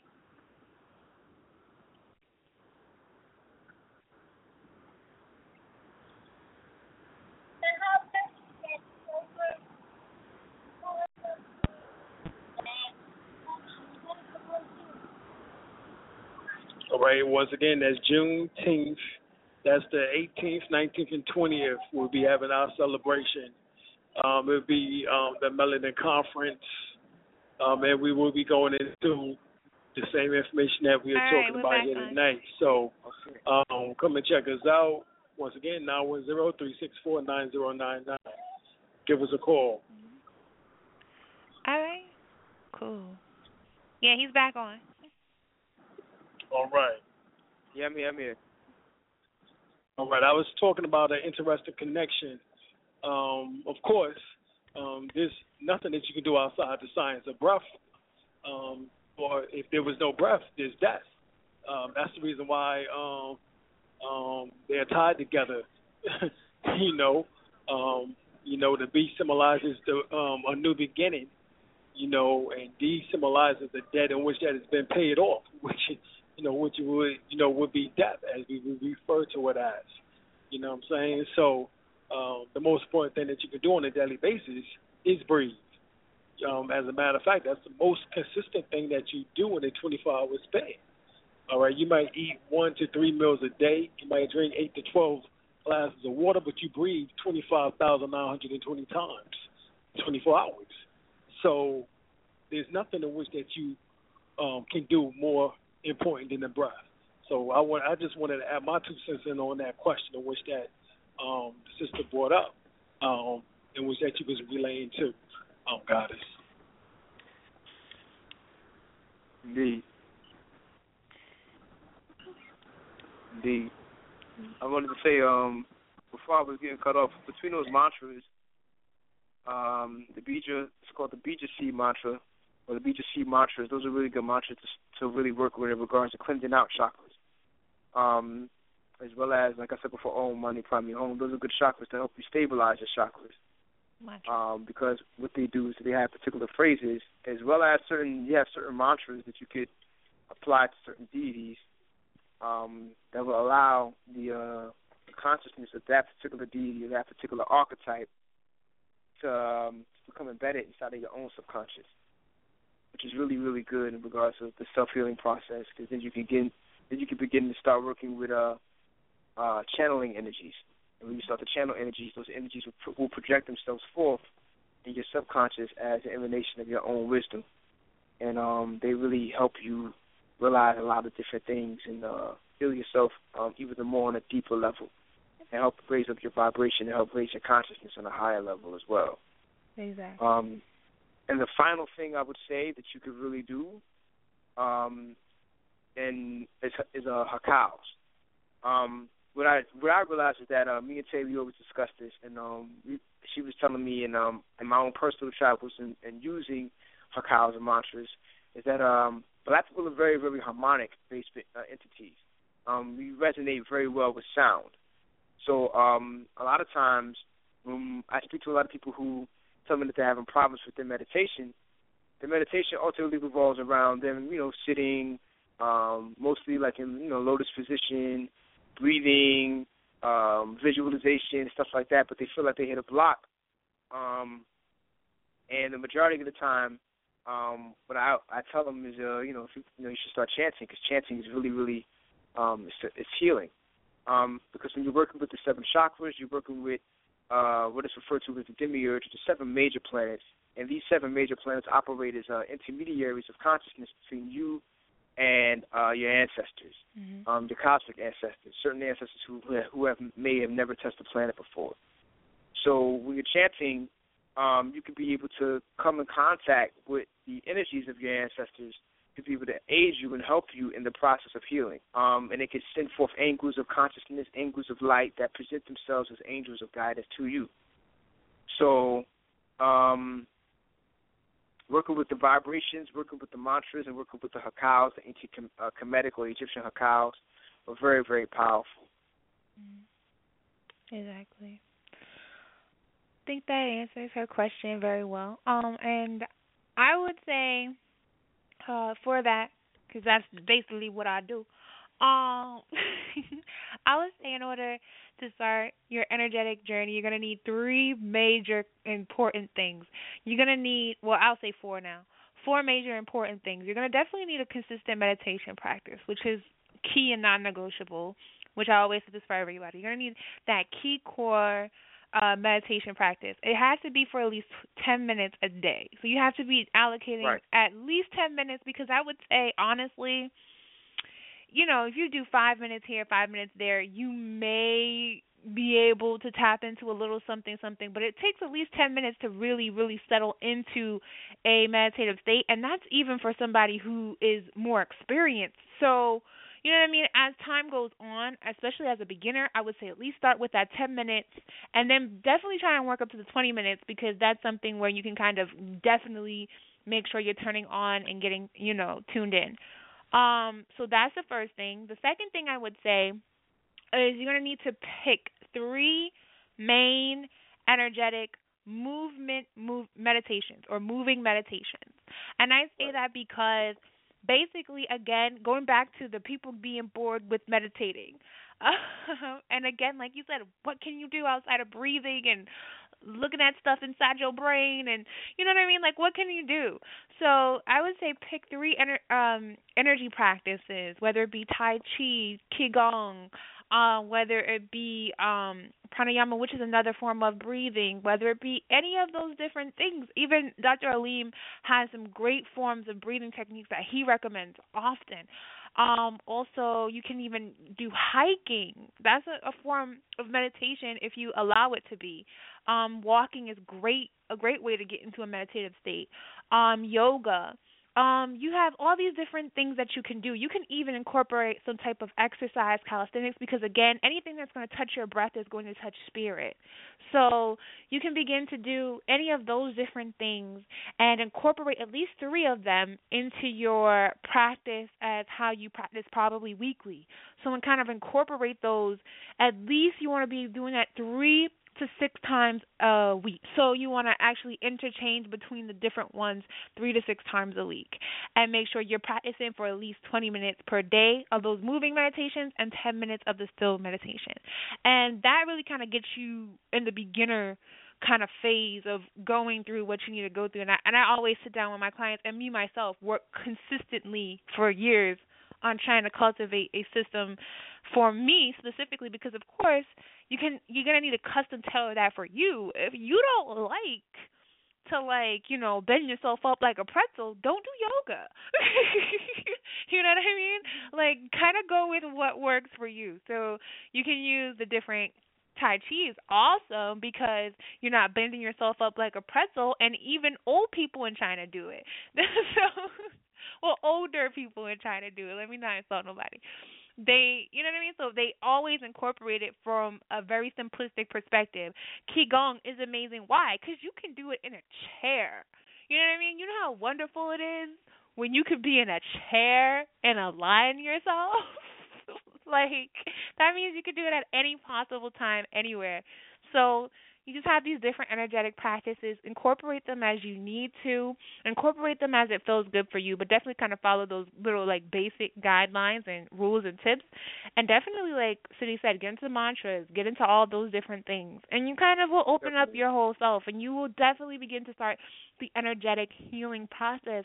I would say one last thing that Citi didn't really mention is look at your astrological chart and get acquainted with basic Definitely. astrology because that astrological imprint that's basically a snapshot of the universe as it was when you were born.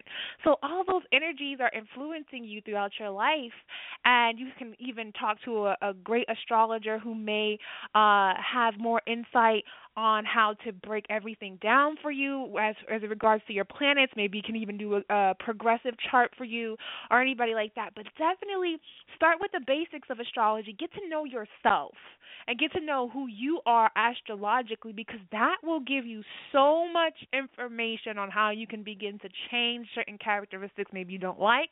You'll learn why maybe you have these things. You know, me per se, I talk a lot. you guys couldn't tell.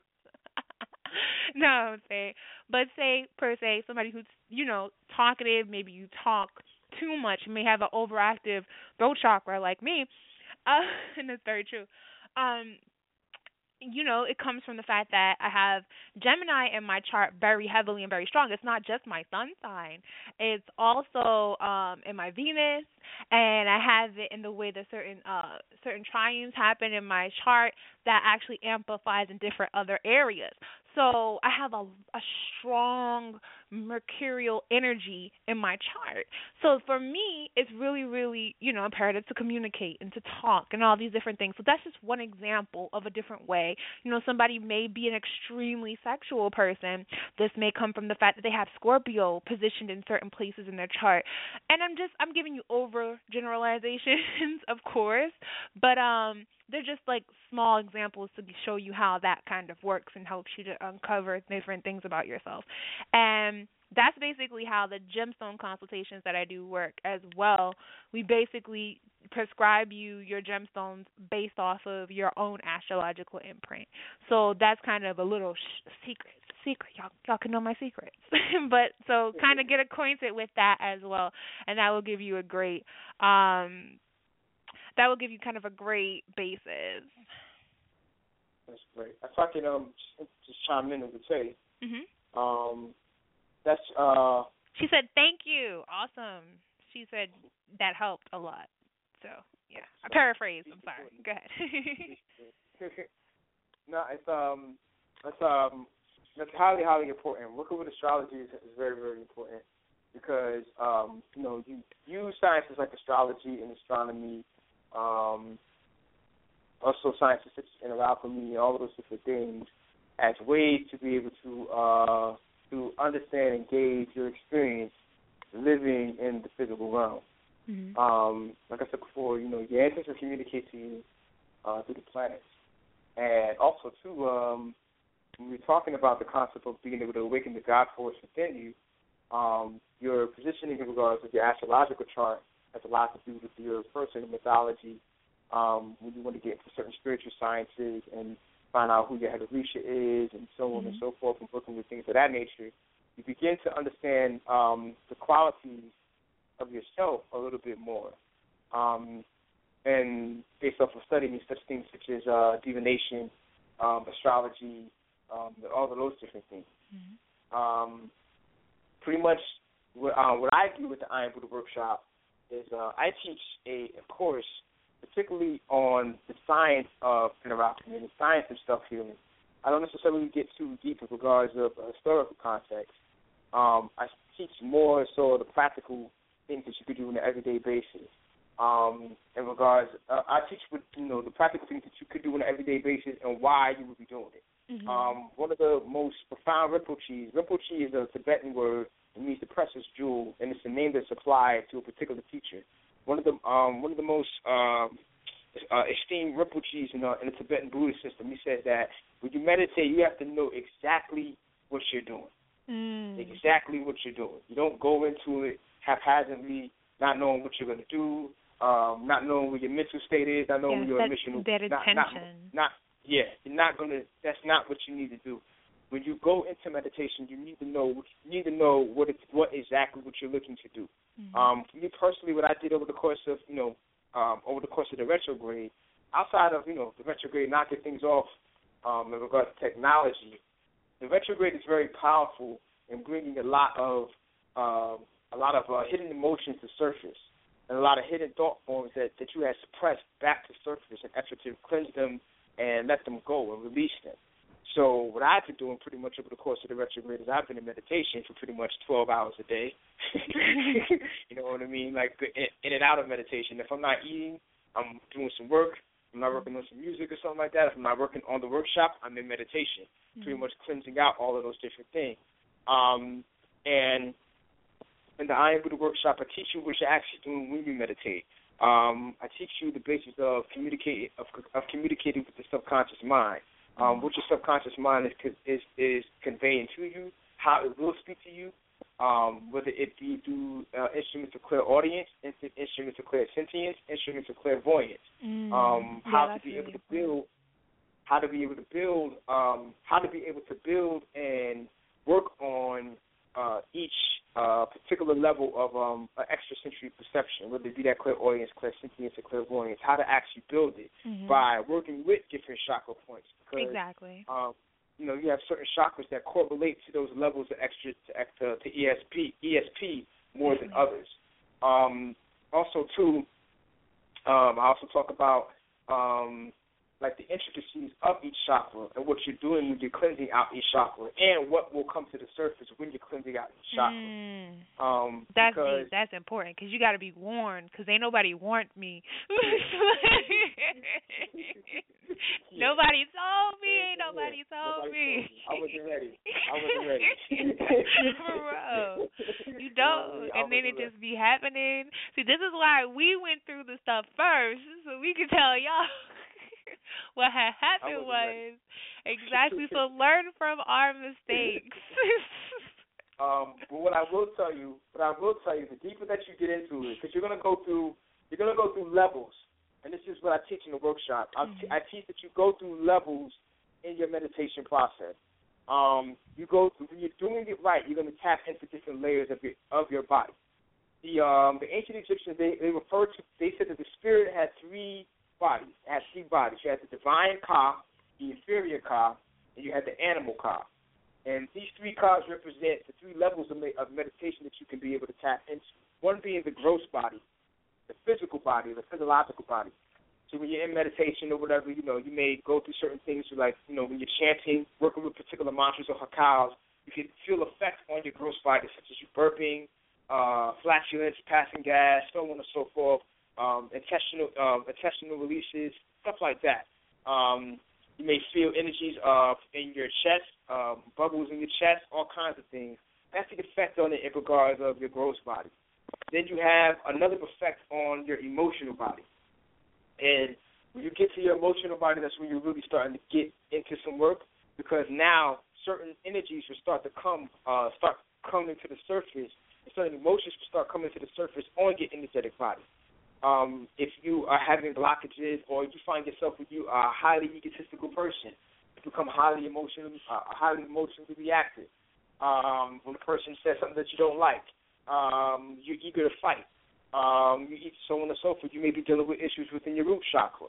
Mm-hmm. Uh, you may have to go in and start healing your root chakra based off of maybe a particular trauma that may have had um, that you may have been connected to. Um, if you find yourself where you're either uh, overly sexual or under, you know, I mean, you're not sexual enough, because you could be having blockages within your sacral chakra. Um, if you're experiencing problems within your, if you're experiencing problems based on the fact that you can't be present in the moment because you're experiencing uh, trauma in regards of, uh, of of anything sexual, like in regards to your past or whatever. You got to work with your sacral chakra in regards to opening it up and cleansing it and purifying it and stabilizing. If you're working with issues with your identity, you're working with your solar plex chakra, uh, with your willpower, Mm. you're working with your solar plex chakra. Um, if you're working with um, issues in regards of self love, um, the ability to be able to accept others and accept things as they are.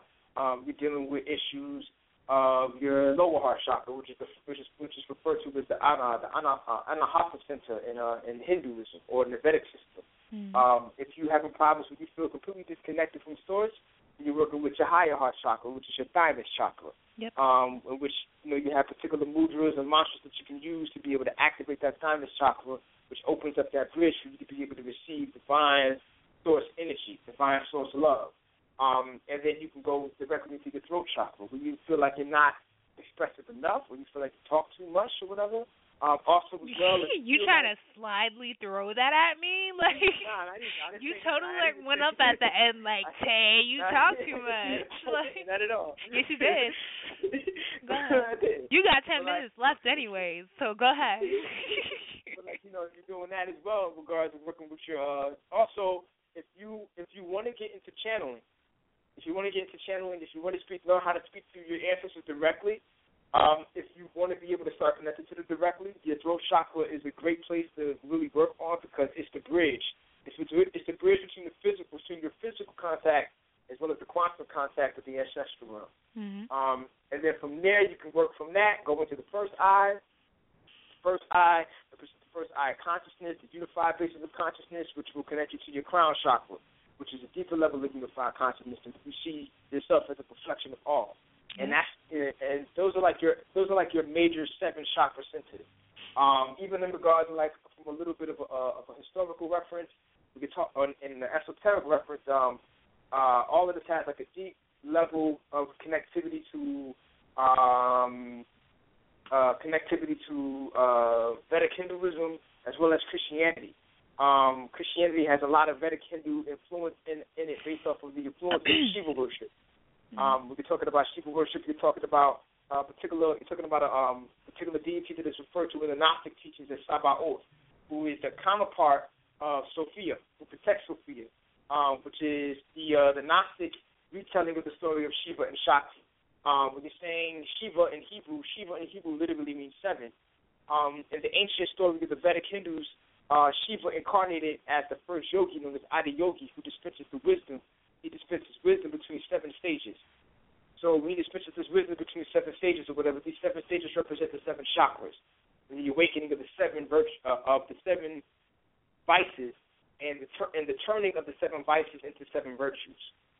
So when you're working with the med- when you're working with meditation, when you're working with chanting, when you're working with all of those different things, you're looking to work with the energetic centers as a way to be able to start tapping into the science of alchemy. Uh, self healing is only the catalyst. It's only the catalyst. You heal yourself, you can prepare yourself for a greater mission. You know what I mean? Whether you want to get into magic, whether you want, you know, a lot of people who who who are, who are into magic, the magic isn't proficient because they have a whole amount of emotional, psychological, and psycho spiritual blockages on their energetic body. So the magic doesn't even doesn't even produce desired results according to where they're at, according to where they're lining up cosmologically. Mm-hmm. So this is why meditation and this is why working with the energetic body and healing the energetic body is extremely important because the revolution starts within. Exactly. Everything is a reflection of within. Okay. Now you get the overactive throat chakra award. All right. Um, no, but for real, everything he said was on point. So that's basically that. And for me, I'm just gonna say my little piece, and then I'm we gonna like rock it all out because we about to wrap up on the live stream in like six minutes. Um, so I would add on to that. Just start to uh definitely work with your crystals and your gemstones as well, because that's like the subtle energy. It's subtle energy compacted into a solid form. So it really helps to psychologically activate certain chakra points, um, help with certain issues, and it works from a holistic perspective. So for those types of things, definitely when you're talking about the chakra system and the subtle body and the subtle energy body, you need to get into crystals and gemstones because that's exactly what they're meant to penetrate and help you with. Um, so the crystals that can help you with those corresponding points. You can t- uh, get them from Alim Bey. He has an amazing chakra pack.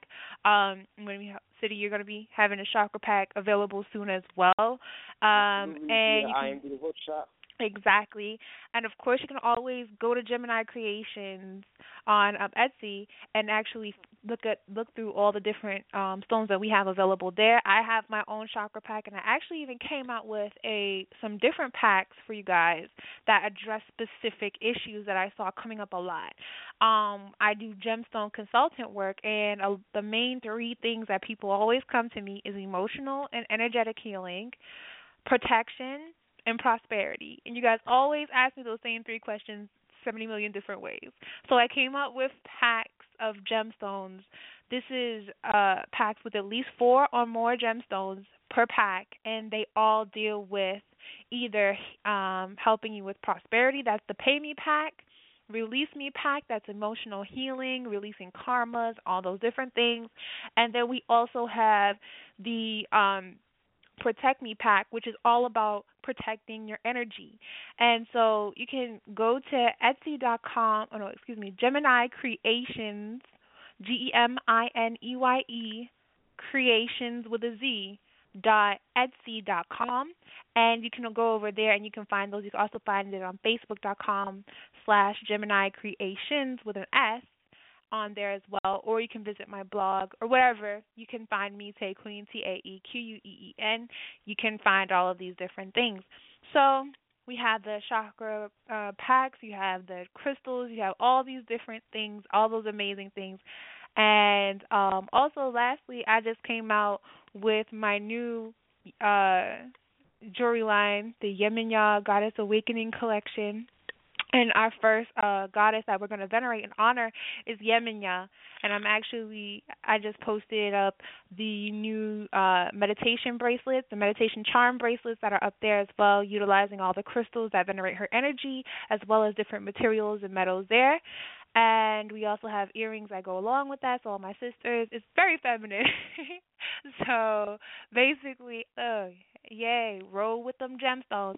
Um, so basically, you can go over there and find that out as well. But I'm gonna turn it back over to Citi and let him find out. Again, that's Facebook.com slash Gemineye G E M I N E Y E Creations C with an S, not a Z, with an S on Facebook. You can definitely find me there. I'm gonna turn it back over to Citi, let him finish up giving you the information on how you need to get registered, not how you can, how you need to register for his workshop, the Iron Buddha workshop. Uh, you should definitely do it. The Iron Buddha workshop is a six week um, intensive course that is focusing on inner alchemy, self healing. We learn about meditation, uh, chakras, mantras, hakao, spiritual cleansing, power of altars, breathing techniques, and you get the information of how to use them, how to create altars, um, how to use uh, particular spiritual baths, um, particular recipes for spiritual baths. Um, you also get um, you also get a, a vlogs and techniques and a whole host of different things that you can learn. The breathing techniques that I'm teaching, which is um, a very very sacred technique, particularly out of out of the uh, Tibetan Bon system, um, which um, starts with the nine breaths of purification. Um, I started using it, and it's amazing, and it clears out a whole host of uh, so much stuff on the energetic and subtle body. Um, the, it would really, really, really, really help. Also, as well, we also have the chakra packs, um, the seven chakra packs that we have, um, courtesy the Iron Buddha Workshop and Gemineye Creations. Um, and you can join the workshop for fifty-five dollars. It's only fifty-five dollars to join the workshop. You get a six-week course of lectures, blogs, techniques, teleconferencing,